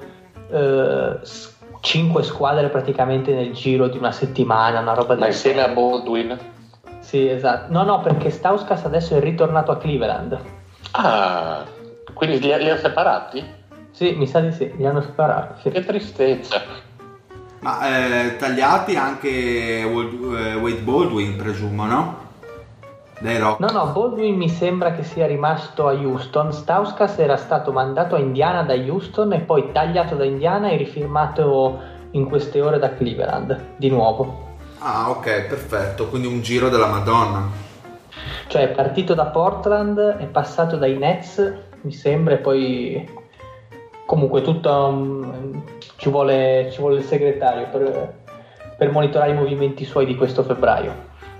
E per il Houston, come ho detto prima, si libera di un brutto contratto e paga i Cavaliers che hanno fatto da sponda giustamente per questa trade e comunque Marquis Chris tra l'altro se lo tengono verrà tagliato perché mi sembra che era tra, il, tra le voci che dovesse essere tagliato ma in ogni caso comunque si prendono una primo giro che è il giusto prezzo per eh, beccarsi un cattivo contratto, quindi i Cavaliers hanno fatto quello che dovevano. E i Kings che si sono inseriti si prendono Alec Burks che non so quanto se ne possono fare e qua magari Mario interviene. Ma allunga un po' le rotazioni, appunto eravamo diventati corti nel ruolo di alla piccola eh, con la partenza di Justin Jackson. Eh, ieri l'ho visto insomma negli spezzoni di partita con eh, contro appunto Phoenix, eh, sì, niente di che, diciamo che può andare a fare il decimo, l'undicesimo della rotazione, niente di più. Perfetto. Poi andiamo avanti con eh, Greg Monroe che va ai Nets e assieme a lui una secondo giro dei Raptors del 2021 i Raptors ricevono cash consideration per, e dopo ovviamente faranno un'altra la, la mossa finale di questa deadline. E quindi niente da dire anche da, su questa mossa qui. E gli Hawks ricevono Jabari Bird dai Celtics e cash, eh, cash consideration. E più i Celtics ricevono una condition al 2020 dal secondo giro tipo è protetta 55 una roba allucinante. Sì sì non ha senso. E le solite mosse di contorno insomma della deadline per avere poi sostanzialmente un po' di cash che mal non fa. Ehm, poi gli Hawks ricevono Shelvin Mack e danno ai Grizzly Tyler Dorsey qua è una mossa abbastanza di contorno e poi arriviamo ai Lakers che probabilmente da grandi trombati sono andati fuori di testa hanno deciso hanno fatto una buonissima mossa quella prendere... hanno preso l'Anthony Davis bianco dai ha preso quel mortaccio di Muscale e ha avuto la bella idea di dare Zubac ai Clippers ma l'abbiamo detto già prima. Come la... posso dire che la mossa di Zubac non l'ho veramente capita. Non ha alcun senso. Ah boh non ha proprio alcun senso anche perché Zubac quando ha giocato ai Lakers ha fatto più che bene. Non ha proprio no, anche perché era, veniva messo in tutte le per Anthony Davis ma poi è regalato così. Sì, eh, sì. sembra che vogliano fare spazio a qualcuno del mercato dei tagliati ma onestamente ah, io mi sarei preferito sì, Zubac. si, si, parlava di, di Carmelo. Eh, il grandissimo. Capito ma tagli Lens piuttosto se proprio devi fare qualcosa sì, ma non, non ha senso. No, no, non ha, non ha, alcun senso sta roba qua. Eh, quella di Memphis che riceve Bradley, ne abbiamo già parlato, eh, ha detto lo zio. Ma c'è l'idolo dello zio di mezzo, non vuole fare un'ode. Il Michael Il Green. Gian Michael Green. Ma secondo Eh. me diventerà titolare inamovibile. Sì. Perfetto. Genio assurdo. Andiamo assurdo. avanti con le altre belle mossate. E comunque, comunque, scusate, Bradley è finito veramente, veramente in basso. eh. Mi dispiace. No, Bradley sarebbe stato perfetto per i Memphis di 5-6 anni fa. È arrivato solo tardi. Esatto. Eh, ormai è la canna del gas, direi Bradley. Ma, ma è sempre stato stravalutato, Bradley. Eccolo! Ogni volta che marca qualcuno gli fanno 30 punti in faccia, come l'Andrea Robertson. Esatto. Bradley proprio non l'ho mai capito. E boh, sai, Robertson, vabbè, almeno difende. Bradley non ha mai difeso. Ah, quindi lo ammetti che difende Eh, Robertson. Attenzione, grossa ambizione del Pat. Ma sì, la Robertson difende, ma certo non puoi se poi uno mi dice il più grande difensore della storia del basket è diverso. Chi l'ha mai detto, tra l'altro? ma- Però... Ma poi insomma, due anni fa o l'anno scorso, non mi ricordo, sembrava che Beh, insomma, eh, io si potrei parlava del ma non voglio far- non voglio no, esatto, no, esatto, esatto, ma il migliore comunque è uno dei migliori difensori della Lega, questo lo puoi ammettere. sì, sì, beh, tra i migliori sicuramente. Perché è una Lega dove non si difende più 150 punti. Ma quando poi si va a parlare di gente tipo Avery Bradley, eh, Kid Gilchrist, un altro che prende 50 punti anche da quel vecchio di Michael Jordan, eh, dai, di cosa stiamo parlando? Bradley, Bradley è arrivato in Lega, finito. Un saluto al Tozzi e al Parodi. Esatto. Allora, mh, eh, Sixer attivissimi, prendono James Ennis e i Rockets danno praticamente uno swap eh, della 2021 secondo giro. Importante questa mossa. Un'altra mossa inutile. Ma vogliamo ricordare le parole del Simeone su Ennis a inizio stagione? Ma ricordale, ricordale Lorenzo, ricordale. Simeone, che ricordiamo è il tuo modello di vita. Eh no, vabbè, in questo caso va un po' punzecchiato, che l'aveva descritto come il sostituto di Arizza, esatto, l'elemento che avrebbe... Esatto, un possibile sostituto di Arizza, sì. E invece direi che quel possibile sostituto di Arizza è andato... Io direi che questa sua affermazione finirà nel Maurizio Mosca in direttissimo. Eh beh, sicuramente, ragazzi. Poi, appunto, quella che ricordava Lorenzo, ovvero quella dei Pacer che ricevono il mitico Stau- Stauskas e Baldwin che si sono girati praticamente la Lega. Poi diritti per Martin Leunen, famoso cantautore country della... boh. Ma Lunen, quello che giocava a Cantù, eh? Ah sì? Perfetto. E non lo so, aspetta. No, vabbè, se è lui, guarda che in Italia spostava. Eh, cioè, È vero, eh no, sì, è lui, è lui. Vabbè, ma avrà 35 anni, quanti anni avrà? È dell'85. Ma a me piace quando arrivano i diritti di, di gente stramorta che ancora... Ma, ma Luna, me lo ricordo veramente, sì, dieci anni fa spostava in... Ma non è, eh, sì, stretch 4, stretch 5, cioè... Eh sì, ma poi è amico di Van Noten anche, no? Lunen e Van Noten... Eh, grazie. Hanno fatto, una, hanno, hanno fatto una no? linea, hanno fatto una linea di accessori di- molto molto di classe. più un secondo giro 2021 i Rockets ovviamente hanno buttato scelte per eh, trovare un po' di sollievo nel salario e i Rockets appunto ricevono il cash poi Oh, questa è bellina. finalmente una trade decente ovvero Fultz va in Magic e i Sixer ricevono Jonathan Simmons una protetta 2019 primo giro che è quella che Oklahoma. che è quella che voleva Oklahoma, bravo Dio, che è quella che voleva i Sixers per liberarsi di Fultz, più una secondo giro 2019. I Magic secondo me hanno fatto bene, nel senso che con un prezzo... Ma hanno fatto bene, sì, si, si prendono un rischio a zero praticamente. Esatto, è un rischio che si dovevano prendere, lo spot di PG era comunque un deserto dei tartari per i Magic, perché non provare Fultz e vedere se riesce a tornare al di là del guado? magari se a Philadelphia ha, ha fatto morire il suo tiro, magari a Orlando qualcosa riescono a fargli tornare fuori. Basterebbe... questo è un giocatore che se vinci la scommessa Eh hai sì, fatto il botto. eh sì, eh sì. Se la perdi, pazienza, non, hai, non ci hai investito chissà cosa. C'è la prima di Oklahoma che comunque sarà una 20, tra 20 e 25, Chi se ne anche di più. Cioè, onestamente... Per un giocatore eh, che lo scorso Per una anno- squadra in rebuilding ci sta Eh, benissimo. Un Fultz che lo scorso magari- anno richiedeva molte più cose per eh, riuscire ad avercelo, l'hanno praticamente avuto gratis.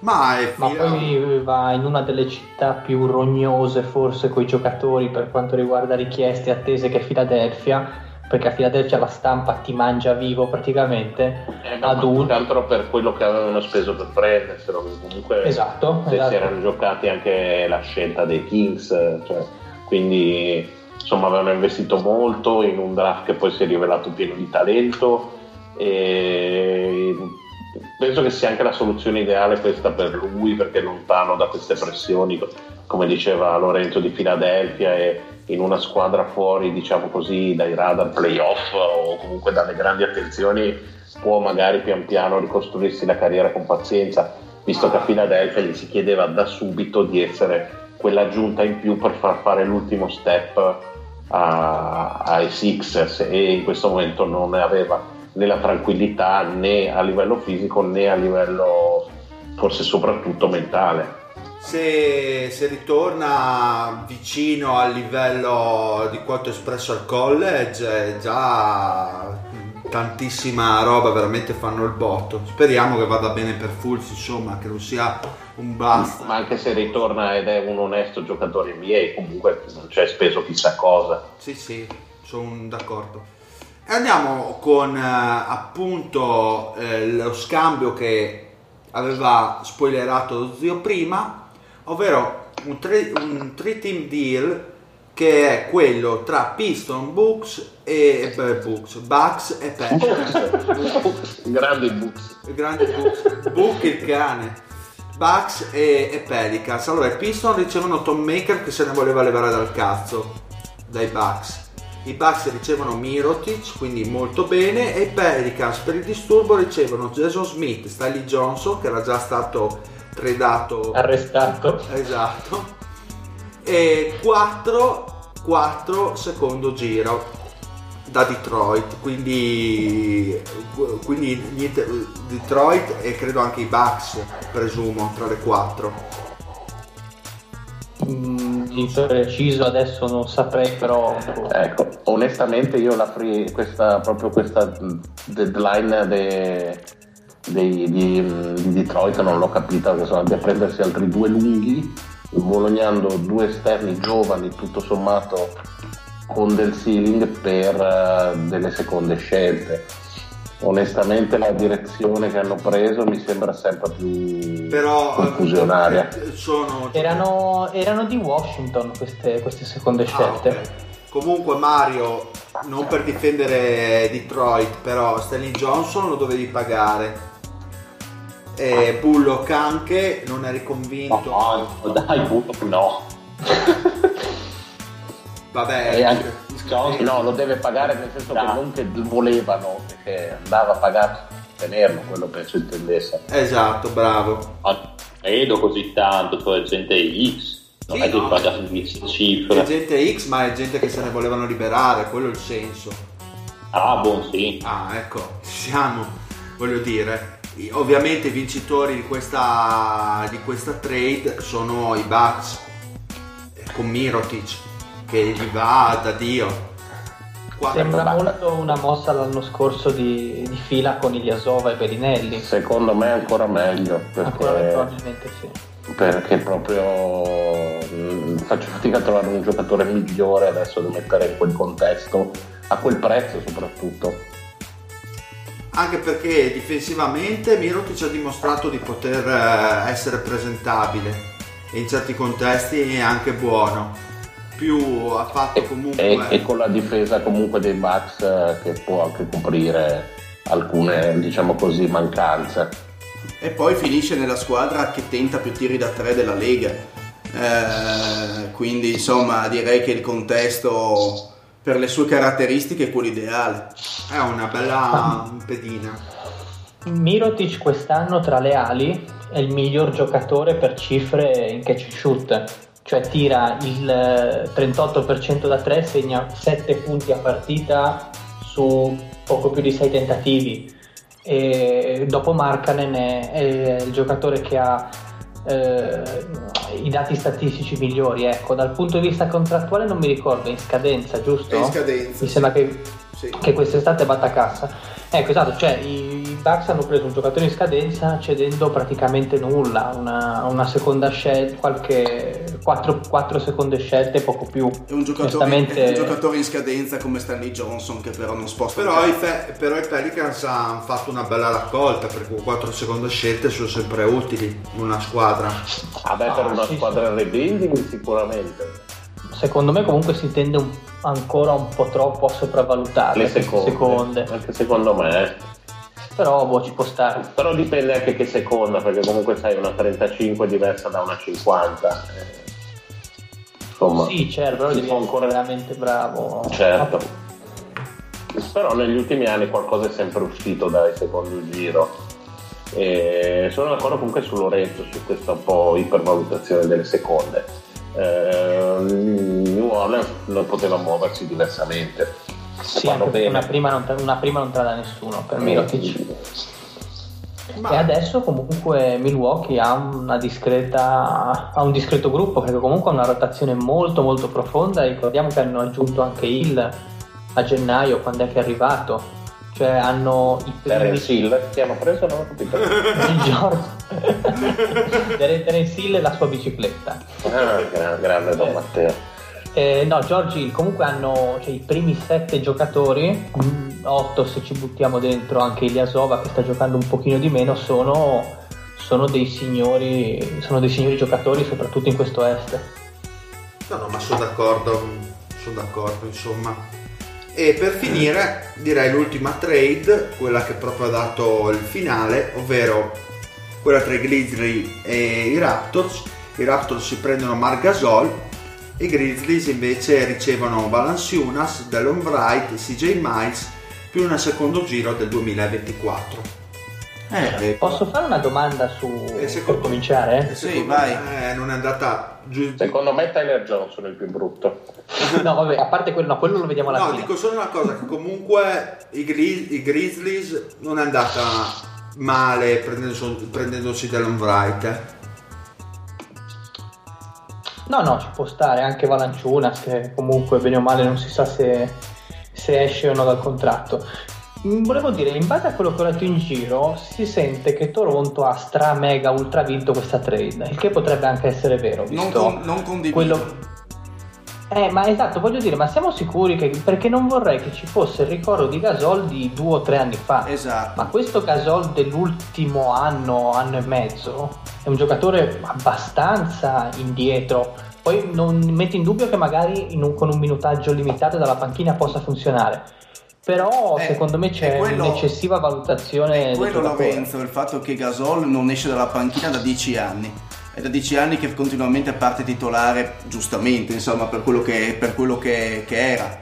Eh, ma secondo me quello che più resta un'incognita è il fatto che questa squadra ha dimostrato di essere ipercompetitiva con eh, Ibaka da, da centro eh, sì. ed con Siakam da, da 4 e in questo modo stravolgi quello che era il tuo, il tuo modo di giocare perché Gasol non è uh, Ibaka eh, il cent- Ibaka come centro è molto più mobile di, di Gasol eh, proponendo quindi un gioco completamente diverso bisogna vedere ha bisogno se... di palla in mano Gasol, ha bisogno poi. di palla in mano e, ehm, e sinceramente immaginare Gasol che si ritaglia i suoi 15-20 minuti partendo dalla panca mi è un pochino difficile eh, dubito che si vada a rinunciare a un sistema vincente. Mi, sem- mi, sembrerebbe veramente molto strano. No, per ora è come se fosse un Valanciunas versione potenziata, perché quello che... Eh sì, anche perché lui che cammina è comunque molto meglio di un Valanciunas, eh, secondo me, in piena, però in piena forma. Che, è quello che gli si chiede, quello che gli eh, chiedono a Toronto di fare. Ma penso che lo sapesse anche lui, nel senso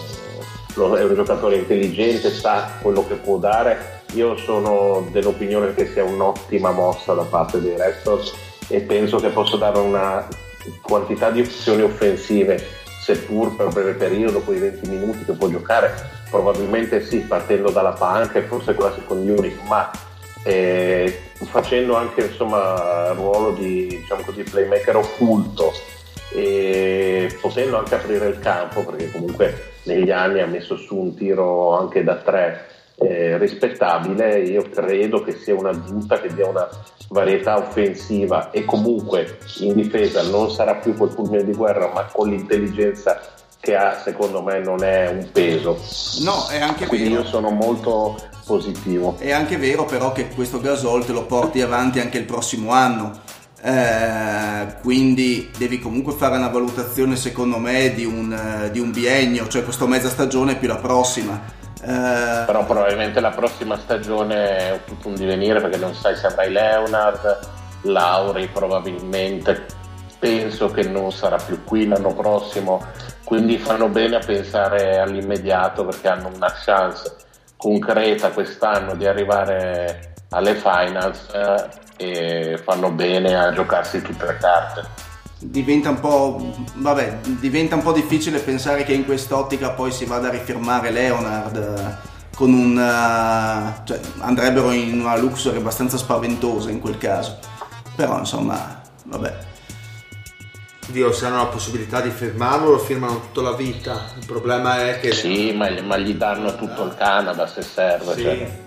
Il problema è che Leonard non vuole stare a Toronto, ma almeno questo è quello che si è riuscito a subodorare dalle varie sue. Però se gli costruisci una squadra intorno, nel senso se già quest'anno magari fai le finals e gli dimostri che puoi giocartela anche per il titolo, perché no? Piuttosto che un salto nel buio che eh, penso io, a Los Angeles, che- Fonda eh, Clippers o dove volete voi, eh, insomma, io- credo che sia anche questa l'idea. Io credo che comunque ha il- ciò che ha fatto Ugiri per Toronto è stato tanto, ha dimostrato di essere un GM che è valido, che è riuscito a costruire la migliore Toronto di sempre. E quindi una franchigia che ha dimostrato di avere un GM competente, una, una proprietà che ha dato carta bianca in tutte le scelte, perché comunque anche quella di Leonard è un, è un tiro di dadi molto complesso da fare e Ugiri ha avuto le palle per farlo. E s- credo che sia un buonissimo biglietto da visita da parte della franchigia per, una, per un all-star, per un giocatore di rilievo come Leonard. Sono d'accordo con te, per ciò che ha, per ciò che ha dimostrato Toronto a livello di front office è ineccepibile. No, quello che dicevo prima non è che la mo- mossa di Gasol sia negativa, solo che adesso che le rotazioni inizieranno a definirsi anche in ottica playoff, avere un giocatore come Ibaka da 20 e passa milioni a stagione e dalla panca, avere un Gasol che possa partire dalla panca, un Siakam che è esploso che in qualche modo deve rinunciare a dei minuti, è vero che Gasol non mi sembra uno No, che vada a lamentarsi. Bene prima. Però sinceramente potrebbero crearsi qual- qualche, qualche leggera tensione a livello insomma, di Ma minutaggio quello perché non, me comunque quello non me l'aspetto. Ma, ma te- tensione no, ma anche solo proprio per una questione di equilibri. Esatto. Senza per forza che si no, scordi. ma non, non una tensione verbale, proprio una tensione in termini di, di, appunto di mancanza di, di equilibrio perché comunque qualcuno deve rinunciare a dei minuti. Tra parentesi si è fatto male Van Vliet, non, non- non ho visto per quanto ne ha, si parla di, qualche, di un mesetto forse, hanno preso Jeremy Lin tagliato da Atlanta. Hanno fatto bene. Certo che Van Fleet eh, si, si rompe sempre nei momenti giusti. Anche l'anno scorso era infortunato proprio a ridosso, che manca ancora un mesetto, abbon- anzi due mesetti abbondanti alla fine della stagione, però. E quindi abbiamo detto tutto per le mosse ragazzi, volete dare un- il vostro vincitore a questa sessione di deadline personale, vai zio? Allora, come vi ho detto prima, me la mossa di Barnes a Sacramento piace tanto perché, perché è esattamente la mossa adatta a una squadra che sta lottando finalmente per un posto ai playoff. Cioè non, non si poteva scegliere il giocatore migliore. Quindi a livello tecnico, secondo me, eh, quella e quella di Mirotic sono le migliori, eh, le migliori mm, mosse per fit. Eh, quindi darei un 8 ad entrambe. Perfetto, Lorenzo. Allora, sono d'accordo con lo zio sul discorso con Sacramento, però cambio la mia selezione e dico i Bucks che facendo una mossa senza troppi fuochi d'artificio una mossa senza muovere nulla del gruppo originario, sono riuscito ad aggiungere un giocatore molto molto funzionale, forse il miglior, eh, il miglior pezzo disponibile in questo momento sul mercato. Sconfitti assolutamente i Lakers e per riprendere le parole dello zio anche Anthony Davis. Pat? Ma io per me i migliori i migliori sono stati i Wizards che sono dimostrati dei pagliacci ancora una volta. io ho taciuto sui Knicks, non è giusto però. Ma tranquillo, li nomino io. Grazie. No, boh, ho visto tante buone trade. I Clippers a me è piaciuto il modo che si è preso degli asset Jerry West, la sua solita maniera per un giocatore che non aveva alcuna intenzione di rifirmare. Mi è piaciuto a Sacramento, anche come diceva Lorenzo, Milwaukee, Toronto, anche secondo me Margasol sono d'accordo col Mario, dà un arsenale offensivo molto più vasto eh, rispetto a Valanciunas, molto più scelta questa Toronto in prospettiva di playoff eh, ci sono state tante buone mosse in verità, non saprei scegliere una squadra in particolare, ma sicuramente i Lakers fatto, sono quelli che hanno fatto la figura peggiore. Ovviamente non ho nominato Dallas perché ovviamente in potenza potrebbe, come diceva prima Lorenzo, essere la mossa poi uh, Anche me- Dallas migliore, migliore del, dell'otto a livello diciamo di fit tecnico. Però diciamo sì. che fin- finché non torna Porzingis non possiamo valutarla. Io non ho visto bruttissime mosse in verità in generale, a parte quelle due o tre squadre, ma mh, mm, anche mosse tipo quella dei Wizards Chicago non sono poi così schifose di per sé mh, mm, rispetto magari ad altre finestre di mercato di anni precedenti dove si vedeva cose un po' più bruttine. Eh, ma anche quella di Fulz, per esempio, una scommessa che ci sta, cioè, boh, io ho visto buone cose gli unici appunto sono i Lakers, ehm, i Lakers fondamentalmente, gli altri bene o male, eh, anche, anche, come diceva eh, Lorenzo, New York doveva ricavarsi qualcosa fuori da Porzingis per una situazione che si era venuta a creare, qualcosa ci ha preso. Non è, preso qualcosa. Non è male, che poi è stata brutta perché per, per come si è venuta a creare la situazione, allora vabbè, quello è un altro discorso però sì, in generale boccerei solo i Lakers così a... e poi è Detroit Mario? Allora, io per l'immediato uh, vedo molto bene le mosse che hanno fatto le tre principali rivali di Boston per i playoff, in particolar modo Reza Philadelphia è quella che mi, è quella che mi piace di più. E per il futuro invece eh, apprezzato come sia New York che i Clippers si siano dati la possibilità quest'estate di provare a convincere una coppia di giocatori al massimo per poter eh, ripartire appunto da due superstar. E, quindi vedo molto bene anche loro per quanto poi ovviamente tutti i free agent andranno ai Lakers però vabbè quello è un altro discorso. Vabbè quello è naturale palese corso degli eventi e vabbè, io ho già espresso. Molto bene Sacramento, sì, anche ovviamente, no, insomma, è giusto ricordarlo. Eh beh, Dio, prenditi le tue soddisfazioni dopo anni di mondizia, direi che. Ma i Clippers hanno, hanno, spazio, scusa se ti interrompo, di hanno spazio per due max? Sì, sì, eh, sì. sì, sì. sì. E, e, vediamo cosa faranno di Gallinari. Eh no, se danno via Gallinari hanno spazio per due max. No, no, anche così. Anche così perché hanno i contratti in scadenza se non mi ricordo male. Sì. Hanno, no, l'anno prossimo vanno per, vanno per, i 50 milioni, quindi... Eh sì, appunto. Non... Ma due mass eh, da 30. Due mass da 30, sì. Sì che non sono proprio il tetto possibile, ma... Ma... Dovevamo venire anche loro per le palle. Eh? eh sì, caro. Sarà dura sta free agency. Ehm ripeto, come ho detto prima, per me i Clippers perché si sono mossi in maniera estremamente intelligente, come ha detto il Pat, e hanno preso anche degli asset eh, buoni, altro che, perché comunque eh, voglio dire, Tobias Harris eh, secondo me non valeva quel pacchetto e quindi per me sono i vincitori. E dopo mi accodo ai grandi trombati, ovvero i Lakers, eh, e, e vedremo come andrà a finire l'affair Davis perché sono molto curioso. A me ha già rotto il cazzo invece, se No, in realtà, in realtà mi ha rotto il cazzo perché se ti ricordi bene, cioè quando c'era un, un eh, giocatore di alto livello, basti pensare che ne so a Love, se ti ricordi, ha rotto le palle praticamente per un anno intero, quindi anche Davis eh, rimane su quella linea d'onda lì. Sono molto curioso di vedere come andrà a finire per i Pelicans, se la, se la prendono nel culo a fare i gradassi o se il Dance eh, diventerà l'imperatore di tutto. Sono molto curioso. Comunque, visto come avete fatto venire il pepe al culo, i Clippers non ce l'hanno due, due massimi eh, quest'estate. Se danno tipo il massimo a Leonard di 32 milioni, gliene rimangono solo 25.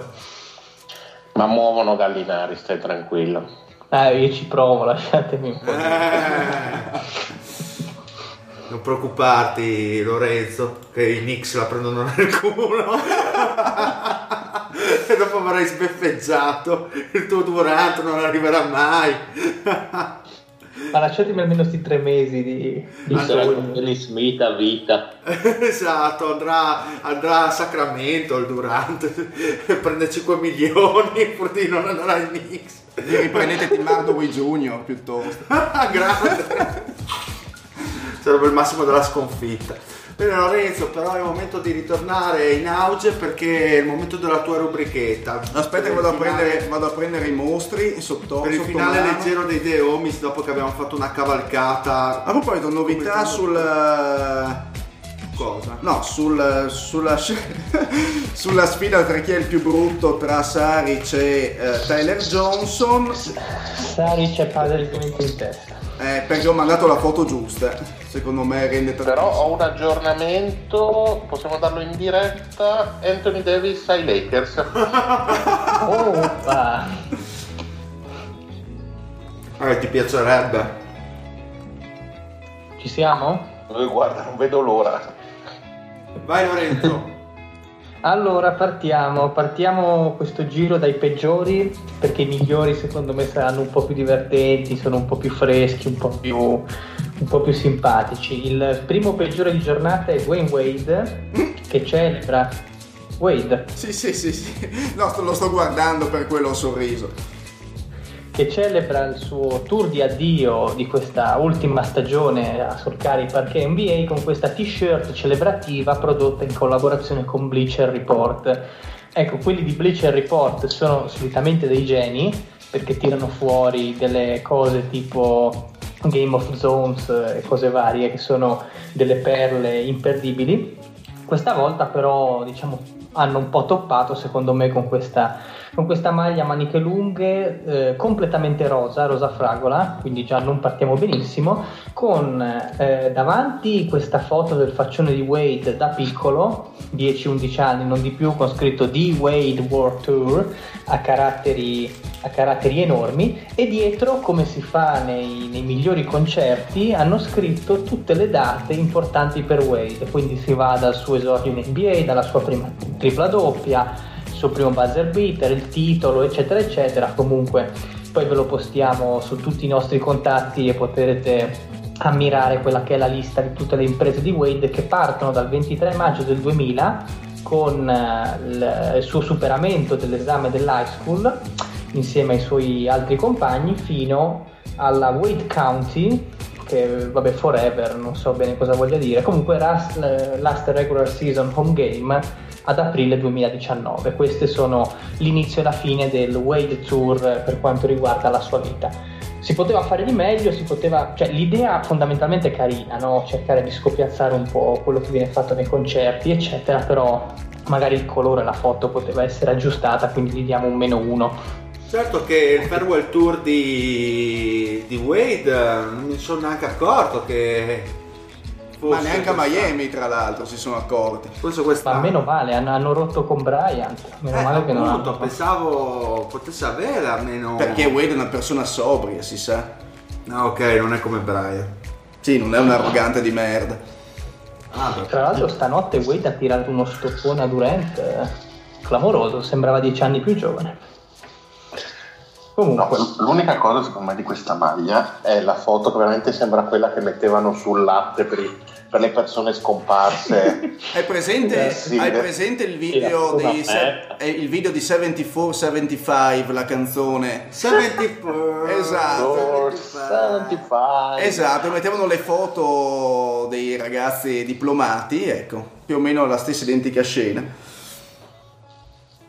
al eh, penul- secondo posto c'è Shai, il famoso SGA dei Clippers, Shai Gilgius Alexander, che potete vedere qui nel tunnel della partita con un piumino, un giubbottone dei Red Hot Chili Peppers, chiedo conferma ai più esperti di musica, giusto Sì, dire poi c'è sono la loro? coppa dei Ramones. No, in realtà sono tutti i gruppi che sono i Van Allen, i Ramones. I Journey. Ok, ok. Quindi fa questo, questo collage di tutte, cosa sono cover di CD? Non saprei. Sì, Sì, sì, come Eh, di CD di sì, gruppi sì, rock anni di CD. 80. Esatto, quindi mettono questa, questa accozzaglia di colori e scritte su questo piumino sotto una felpa nera banale, quello che però fa veramente vomitare sono i pantaloni, Mamma mia.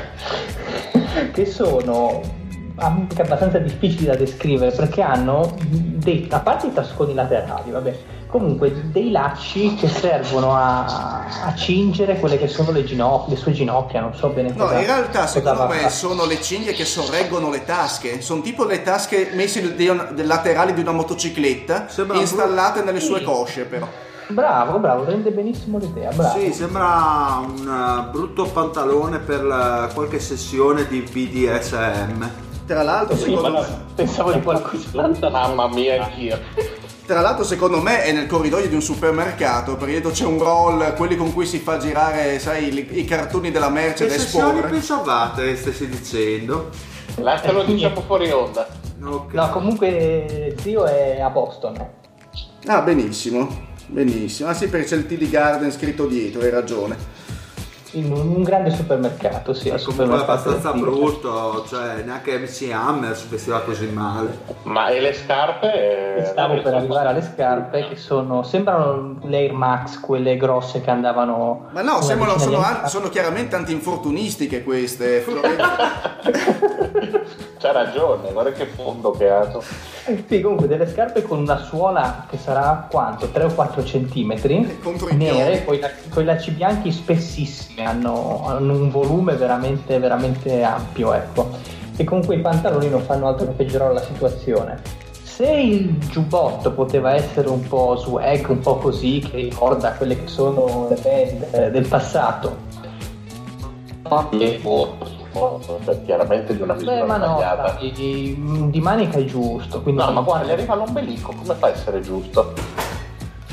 Eh, no, appunto dico, ma a parte che lui è un mostro, cioè di fisico è bruttissimo perché ha, è proprio fatto male, ha le braccia enormi, ha, non so come se riesca a trovare qualcosa della sua taglia, però, cioè dicevo, a parte il, il, il fatto giubbotti, i pantaloni e le scarpe veramente lo fanno precipitare nella lista, nella classifica dei gradimenti, ecco, gli diamo un bel meno 3, 3,5, meno 3,5, ecco. Meno Non so 3 e mezzo d'accordo. addirittura. Meno 3,5, sì, sì, cattivissimi. E andiamo col vincitore in peggio di questa settimana, che è il buon DeAndre Jordan. Volevo sottolineare quella che è un po' No, ma come DeAndre Jordan, scusa, cioè, eh, quello di cui No. abbiamo parlato tutto il pomeriggio? No, io so perché. No, ma quello è fra i migliori, mi auguro. Ma De André Fra i Jordan. mi- fra i so, migliori. Io lo so perché l'ha messo fra i peggiori. Perché Lorenzo non tollera le borse. Dai, non tollera i jeans strappati. Non togliere i jeans strappati, poi c'è quel giubbotto sopra che non mi... Beh, però il cappello gli sta benissimo, dai. Ma perché Jordan, se vi ricordate, l'abbiamo già visto che ha quel Sì, stile sì, cowboy. sì, sì. E tra l'altro notiamo anche un'evoluzione tecnica del buon DeAndre. L'abbiamo lasciato a inizio stagione con le cuffie, coi cavi, e invece questa volta a New York ovviamente si deve presentare un pochino più al passo con i tempi, un pochino più alla moda, e quindi eccolo che sfoggia subito gli AirPods, ovvero le cuffie wireless. Ma a me non dispiace il. Ah, neanche a me, onestamente, a parte la borsa, stavo per dirlo casual. Sembra tipo... Un disadattato. No, un session, un musicista session. Di quelli che sono nella metropolitana. Sì, sì, sì, Sì. Non, è ma- non è male, dai, non lo vedo. Non è Molto- che a me dispiace. Mo- ma a me ricorda un po' tipo Shaggy di, di Scooby-Doo, Beh. così, questo stile un po' Ah, trasandato. pensavo Shaggy il cantante, voglio dire, non le trecce.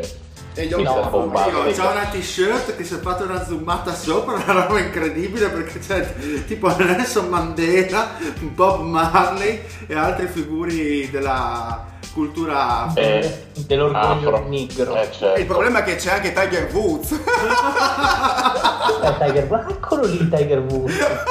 che si Eh, sa non lo che, vedevo, era talmente che vero è, che è il simbolo, è il simbolo dell'uccellone africano, insomma, questo si sa.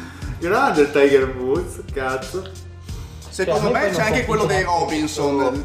Bill Cosby. C'è anche il Bill Cosby. Quello non credo. No, vabbè, e chiaramente però quello vicino a Tiger Woods è la vecchia, quella di Tom e Jerry, quella di colore col fiocco in testa. Non so se avete... sì. Quella che giusto per non essere razzisti nei cartoni anni, anni 60 parlava in negrese, no? Nel, nei doppiaggi in italiano, tipo Babba mia! Eh, poi a me non convince neanche questo giaccone verde, modello impermeabile corto che porta, che porta sopra la maglietta già citata. C'è un verde palude abbastanza stropicciato con... Sì, ma che tra l'altro è, us- è già usurato. No, cioè- è fatto apposta. Eh sì, c'ha, c'ha delle parti sbiadite, poi Eh, non è è neanche un Van Noten, cioè voglio dire, eh, cosa- di cosa stiamo È parlando? fatto apposta, eh, cioè Eh, ho capito, quelle robe ma- un po' vintage, ma a me non dispiace il Ma giubbotto. sembrano sporcaccioni. Anche a me. Sembrano uno spacciatore della palude. Perché sia, un- sia uno spazzattore, eh, è un po' Crocodile Dundee, ecco, dai, diciamo. Il, ta- il Turtle, Turtle Man. Esatto. Comunque, non so se la redazione è d'accordo, ma io mi limito a un meno 4 silenzioso. No. e- Non eh, sono d'accordo. Gli dai, Eh, so. gli dai un voto più basso di Shy. Eh, Shia Ma sì, boh, perché... eh, sai che c'è anche ragione ora che lo riguardo. non so, cioè veramente brutto. Cioè, guarda che Shy, i pantaloni di Shy Cioè, sono... se aveva un chiodo con le top, almeno faceva un po' metallare anni 80, ma così. Ho capito, ma restano le scarpe antinfortunistiche però, eh. Allora, facciamo così, facciamo un cambio, una cosa epocale per questa rubrica, facciamo un cambio, un cambio in corsa, diamo meno 3,5 a De Andre, meno 4 Siamo a ribaltoni che neanche Sanremo. Esatto, sì, un colpo di scena, amici tele- telespettatori. Ah, quindi tu sei la, la famosa giuria, Lorenzo, bravo. di qualità. Andiamo con i vincitori. Io sono, io, io sono uno e trino, sono tutto, giuria, votanti, sono tutto. Andiamo con i vincitori di questa settimana. No, il vincitore, perché ce n'è uno solo questa settimana. Eh, lo so, zio, ma mi sa che qua ti deludo perché per me il vincitore è un altro. Comunque, No. vabbè. Allora, intanto voglio ringraziare il Tovazzi, se non sbaglio, che mi ha segnalato quel- il terzo posto dei migliori di questa settimana. Ah, Abbiamo Westbrook.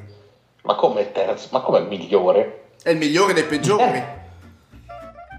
No, al terzo posto dei migliori di questa settimana c'è Westbrook, signori. Ma, ma, ma cioè, riformulo la domanda, dei migliori?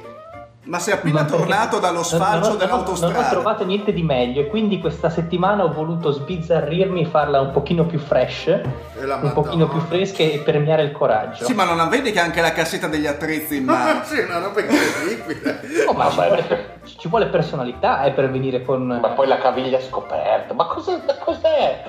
No, no, Volevo- ecco qua, E le ecco qua scarpe, io e le scarpe argento lucido, cioè non è da te. Sì, sembra. Ma volevo, vo- volevo premiare, volevo premiare il, il fatto della tuta da lavoro. Dai, su, ci vuole un po'. Westbrook l'ho bastonato tantissimo in questa rubrichetta, Ma- diamogli un minimo. Lorenzo, di- ma, Però ma Lorenzo, se tu, sapere- ma se tu ingrandisci tanto, no? vedi sul petto la scritta Still, è appena tornato dai boschi di Tarvisio a fare una mattanza Eh, di pini. Gli piacerebbe eh, lavorare nella foresta millenaria a Westbrook. Io sarei curioso di sapere che cosa c'è, cosa c'è scritto sulla collana, eh, che non si vede bene. Still, non è scritto lì? No, no, stile è la marca di motoseghe. Forse un po' in giro, eh. Però veramente. Ma che diavolo ne so. Guarda, Come- come se avesse sai, avuto vabbè, il no. pendaglio con scritto Steel, allora Ma no, ma perché mi sembrava una S in una L finale, ho detto ci sarà scritto Still, chissà cosa ha visto così. Beh, vinceva a mani basse. Vabbè, povero Beh, no, Lorenzo. sì, in quel caso se avesse avuto il logo della Lorenzo non è che può, è un cittadino. Cambiamo squadra e tifavo per Westbrook. Lorenzo, un cittadino, un signore, non è che può conoscere la Suarna, la Steel, cioè roba di... No, no, no, lo squadra. Cioè, John Deere. Cioè, noi siamo i campagnoli, montanari, però ci ha messo molto il penale così. Cioè, sono le armi che usiamo quotidianamente nelle- nei nostri passaggi in piazza. No, guarda, che in, campagna da mio nonno il giardino lo taglio io l'erba. Eh. Ah, che ma trasgressivo che sei Lorenzo. sei veramente No. trasgressivo. No, comunque so, so usarla anche la motosega. eh. Bene, quindi tra i vincitori è il Westbrook. Ha un punto per lui perché comunque ho sentito che ci sono un po' delle frizioni tra, tra la redazione, quindi mi limito soltanto a, a non premiarlo più di tanto. Al secondo posto, e qua devo chiedere scusa allo zio perché l'altro secondo me merita di più, ci metto Damian Lillard. No, genio assoluto, No. genio assoluto degli ultimi, penso, vent'anni di scena stilistica. No? A parte che, a parte che il, il Benny Blanco qua che esce come un portoricano da Scarface che si è appena arricchito è, è orrendo, da, da un vestito orrendo, è vestito in maniera orrenda, è peggio, è peggio di Westbrook, è, è peggio anche di Denver Jordan, è insensato sta roba. Ma con chi ce l'hai? Di Cosa stai parlando? Del primo, sta parlando del primo, non sta già spoilerando Patrick. Ma aspetta, Ah, parlava ci già arriviamo al primo, ci arriviamo al primo. Eh, perché lui, Comunque, perché Lillard- lui condivide con me questo preziosismo di Lillard, sinceramente. Sì, è una cosa raffinatissima lì. Me lo vuoi descrivere te, zio? Beh, allora direi che eh, Lillard con passo fiero, perché si nota la fierezza del suo movimento, indossa una mm, giacca di tuta con cappuccio di color... Cioè, Credo si chiami felpa in italiano. Ma se, se vuoi chiamarla, ma volevo fare così il, eh, il saccente in qualcosa che in realtà non so assolutamente niente, ma la cosa più bella è che indossa un catenone, proprio una, una classica catena, quella per chiudere il cancello del, eh, del giardino. E, e- ma al posto del lucchetto ha uno splendido orologio da muro. Questo Di una è. Saranno Bruttezza quanto? incredibile. 15, 15 centimetri di diametro, Ma- una. No, di più. Ma anche ne avrà 20 o 25 questo, eh? 20 o Di 25? più, sì, ma guarda che è enorme. Tra l'altro con una bella trasparente con una bella bordatura rossa. eh, le- No, zio, è quella lì la roba luminosa che ti dicevo. Quell'affare rosso è tipo una roba lampeggiante che si illumina. Eh, ma che genialata da chilo. E in più devo E dire la poi verità, se, i numeri, se i numeri si vedono... tanto, Sì. vedi che sull'orologio c'è scritto Still. Esatto, esatto. Però devo dire che i numeri si leggono anche benissimo, quindi proprio è ben fatto questo orologio. E, e poi si abbina perfettamente al nero di questi pantaloni attillatissimi in stile rocker anni 80. E secondo me è una classe sopraffina, cioè è imbattibile un portamento del genere. appena l'orologio d'oro che ha al polso. E infatti quello mi dispiace perché ah, ci stava bene la catena d'oro a questo punto.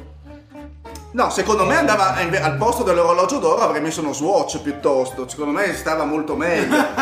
Era più appandante. Era più in pandan. Secondo me stona l'orologio, cioè l'orologio da No, polso. sarebbe stato molto figo se avesse messo quello al polso. Figo e molto pratico.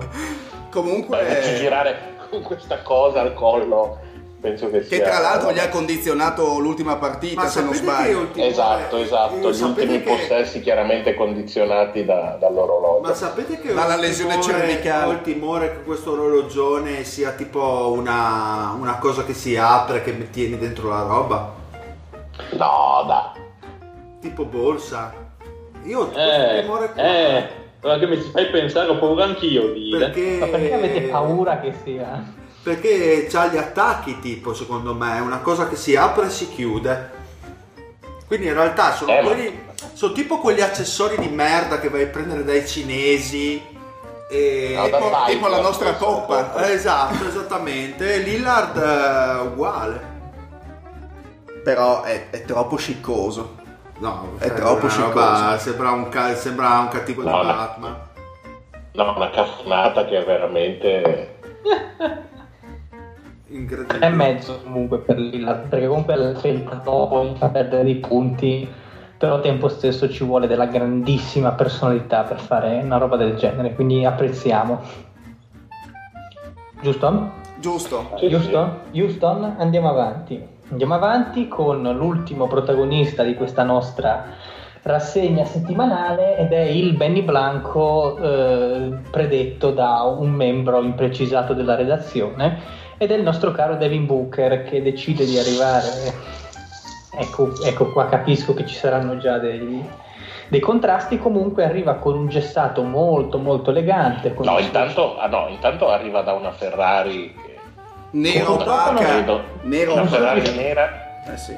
Ma mi piace come come scende, credo il sembra, PIL dell'Uganda. Sembra- mi piace come scende perché sembra tipo una No, pubblicità. ma aspetta, ma guarda il dettaglio del sedile di quella Ferrari. Eh, Cioè, secondo me c'ha le fiamme. Da fare una cafonata degna di Christian De Sica. ah, ma se ma finiscila. Sei solo invidioso. Secondo me ha le fiamme quel dai. sedile. No, se no, devo dare ragione a Lorenzo, è vestito, a parte un dettaglio che poi diremo, è vestito veramente da gran signore. Nel completo è bello. Sì, sembra mio nonno. Però sì. Oh, ah, Ma no, guarda, guarda Ma sembra tuo nonno, ma il- solo per il dolce Il gessato, vita. zio, sta, sta tornando, eh. Eh, ma per gli altri forse. Ma tra l'altro, nella seconda foto, cosa c'ha del sushi dentro il contenitore? Sì, bravo, qualcosa da mangiare. sì, perché è vestito da cameriere. Sì, ma di quali locali che frequenti? Te il cameriere va a servire il gessato, scusa. Eh. Gessato lo dolce dici. vita. Sì, non lo so che locali frequenti te, ma io non li ho mai visti. È normale che poi va via 100 euro d'appuntamento, pa. Eh, che- Comunque, gessato nero, non sul blu nero con le righine sottilissime, il reverse è perfetto, se- ineccepibile. Ai piedi scarpe stringate nere. eh, che tiriti. Eh, Secondo me ride per il reverso. Anche secondo me. Pa, tu che ne pensi del?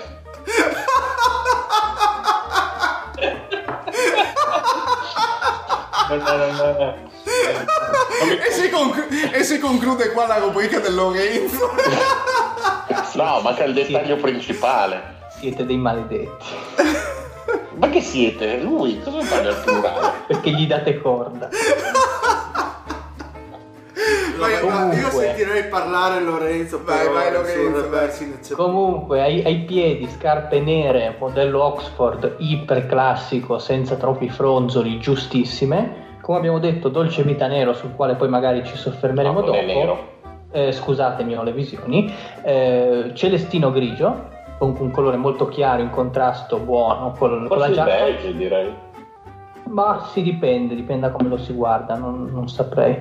Sulla pochette si poteva fare meglio perché marroncina, comunque non è la pochette, vabbè, senza- il fazzolettino nel taschino poteva fare Cioè, meglio. spieghi pochette e non spieghi reverse. Cioè, ma- Ma il il reverse è il risvolto che fa la giacca a livello del collo e poi Hai scende capito, giù. Pat? E poi scende giù sul petto, è quello lì il reverse. Niente, morto. Ci sono vari tipi di reverse, il lanciato, lo sciallato, quello classico come questo, cioè... Lorenzo sei un mito Niente. totale. Niente, morto.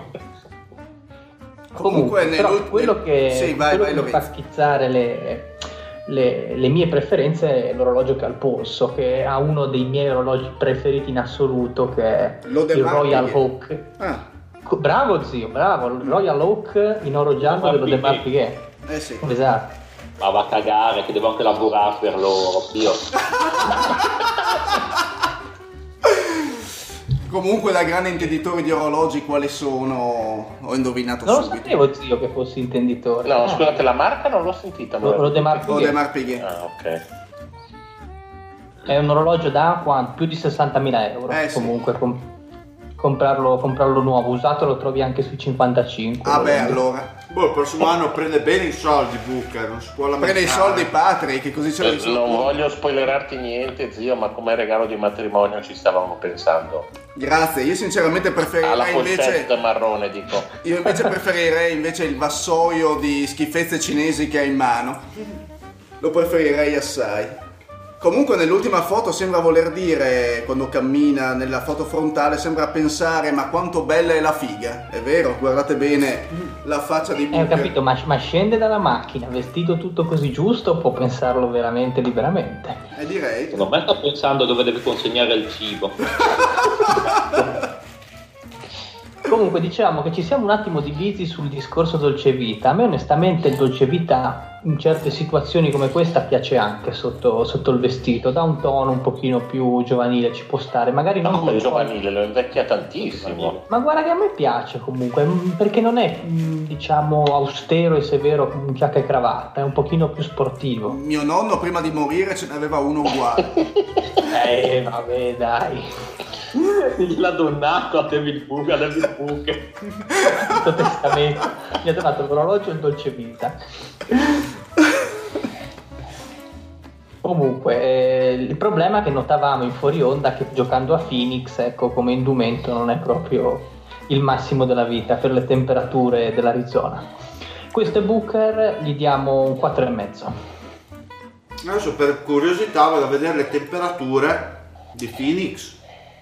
Voglio dire, Vabbè, ma comunque nel deserto magari c'è escursione, che ne sai? eh, appunto.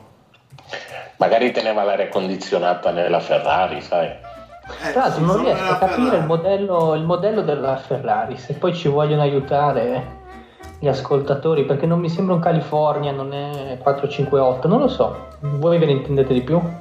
Beh, eh, direi che con 21 gradi alle... Allora, hanno 21 gradi di media, col 23% di umidità, un bel dolce vita.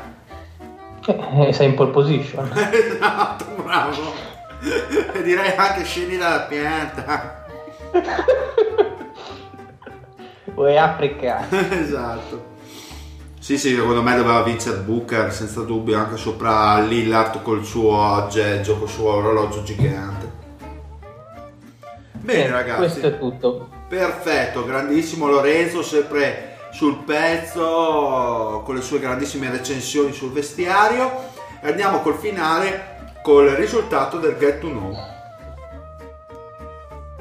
Ah, ma siccome mi facevano notare che insomma i nostri ascoltatori hanno paura dei brogli adesso, Ma va. penso che lo comunicherò direttamente nel gruppo così non mi rompono le palle. Ma- Vabbè. E quindi, noi, eh, E quindi restiamo così, con le E pipe noi? nel sacco. Ma ce lo Ma dillo che vuoi fare entrare gente nel gruppo Telegram. Ma quali Eh? brogli, Così dai. entra più, entra più gente nel gruppo, così dillo. Dai, vai, dillo, dillo. Volete proprio unico, ma anche il Mario faceva notare questa cosa. Ma Mario, Mario, siamo fatti i cazzi tuoi, Mario. E comunque Lorenzo dovrebbe essere una 448 la Ferrari. Eh, quella uscita, ah, ho capito, ho capito, bene, grazie. Ma il Mario soffre di alcolismo, cioè, capisci? Non ha... No, non è che soffro, cioè è un, è un pregio il mio. Dai, dai, dai i risultati Comunque-. La risposta esatta era la numero 3, cioè la tipa che, si, che aveva una relazione virtuale con un cliente, quello che si presentò ubriaco a lavoro. Ah, ok, quindi ci ho azzeccato, perfetto. Sono il dealer. Bene. Esatto. Mentre la, eh, la 2, quella del, del, dell'ereo delle aziende, quello che si, che si masturbava in bagno, è per metà vera. E la 1 Qual è la parte vera? Eh, esatto. è, è- è la parte falsa è quella della masturbazione. Peccato. E Quindi, quindi è vero che andavi in ufficio pretendendo che tutti ti sì, salutassero? sì, sì. Confermiamo. Perfetto. Quindi Lorenzo perde un punto, se ho ben capito. Bene. Sì, Lorenzo ha perso un punto e si trova a pari merito con Lomi. Tra l'altro io mi sono anche perso il quiz eh, visuale lì, non ho fatto in tempo a... No, diciamo che eri ubriaco, diciamo la verità, Lorenzo. Ma chi non lo era? Vabbè sì, ma adesso non stiamo a rivangare cose che sono successe, vabbè. No, magari lo sente anche qualcuno di, di tua conoscenza che eri ubriaco marcio, se non ti aveva visto sul momento. No, non mi aveva visto. Ah. Non c'era, però c'erano, c'erano gli amici, quindi sai. Vabbè. Eh, questi amici che ti portano nella brutta via. oltre ai De Omis. Oltre Federico, diciamolo. Eh, oh, Non toccatemi il Simeone. eh, si, si lascia traviare dal, dal polipo mentale del Simeone. Quindi perfetto, andiamo ai saluti. Ciao zio. Buonasera a tutti e buon Simeone. Un saluto a Mario. Buonasera a tutti, soprattutto a quelli che la notte si ammazzano di motoseghe. Un saluto anche a Lorenzo. Ciao Lorenzo. È proprio spontaneo, vai dire. esatto, un reprise. Buonanotte a tutti. Un saluto al Pat. Ciao a tutti. Eh. Ciao. Cosa volevi dire? Piano con le emozioni, Pat. eh. esatto. Eh, volevo dire niente, volevo dire ciao a tutti. Eh, sembrava che dovessi aggiungere qualcosa per quello. Ah, no. Ah, ok. Un saluto anche dal Dile e alla prossima. Bella! Oh yeah. Sabo, I'm Sabo. Tell me what you want. Go ahead and talk a lot. I got this shit on lock. Drunk at six o'clock. Turned it none to a thought. Seen these rich niggas on my feet. I said, why not? Tell me what you want. Put it out of stock. When I'm at the top, let's see who jumping out the box. I'm what they see per box. They like my joystick shot. Tell me what you want. Go ahead and talk a lot. They envy me, they checking me, they studying my flow. Today they hate me now, tomorrow they at my shows. Sing all my niggas grown, lets me know these niggas won't fold. They so cold, I know, cause we people this not low. Riding around the same gang, no I cannot switch. Be cautious with your boo thing, on the low she blew me a kiss. I'm a wolf, I grew my fangs in the roof, the solitude gave me drip. Skipping to my on trip, let you hear the swish. Friday night is looking nice, I went outside. New York City lights, keeps my head up and my pride. Done paying for my lies, eyes too dry so I can't cry. Swat these niggas like flies, buzzing around, they ruining the vibe. Got a couple hundred on me, say won't pop a Z. Trip is in my jeans, Margiela's on my feet. New year, different schemes. Michael Cup Supreme, never switching teams, never sipping lean. Get the bugs, tryna bag the lunch. Don't know why she bugs. Found out she in love, never in a rush. Try forget the stuff. Don't know why she fuck with me. I called that bitch a bum. I was off the Hennessy, my mind was feeling numb. She know that she into me, she's cute, she's playing dumb. Whispered in my ear and she was talking with her tongue. Never will I ever fall in love if bum ass bitches ain't dumb. Bitches say they love you while they reloading the gun. Shotties like my sons, filthy couple from. Pull they strings like Woody while they think they run and one. Hey, tell me what you want. Go and talk a lot. It don't matter what it is, I got this shit on lock. Drunk at six o'clock, turned it none to that. Seen these young rich niggas on my feet, I said why not? Tell me what you want. Put it out of stock. When I'm at the top, let's see who jumping out the box. I'm what they see per box. They like my joystick shot. Tell me what you want. Go ahead and talk a lot. Tell me what you want. Eh, incredibile, del Tyler Johnson che fa il belloccio lì con una foto degna del... Adesso vi man- cerco una di Saric, vediamo. Ma come sono ordinate qua? Ah scusa, ho sbagliato foto. Una più bella, più, più genuina. Impossibile che batta questo. Soldi, perché si tiene il buco tra i denti? Ma no, penso se lo sia tolto. Dai. No, se, le- se ieri non ce l'aveva, ma ne parlava anche la telecronaca di, di casa Phoenix che era, aveva perso due denti ma se li era fatti sistemare perché ieri ce li aveva tutti. Tra confermo. l'altro Mario io stavo ascoltando col, col feed dei Kings, ma quanto sono noiosi i vostri telecronisti? Non lo so, parlo- io, non no, vabbè, io, io ho ascoltato con quello dei Suns e la tipa non lo so chi sia, dile ma è inascoltabile anche lei. Ma Eh. chi? La tipa, quella che fa la telecronaca, la vecchia? Sì, Ah, la sì, vecchia, no, boh, la vecchia, sì. Ma- Pensavo che dicessi male della cronista sul campo, la Lizzi. No, no, no, No, quella, quella, no, no, no, quella no. non si tocca.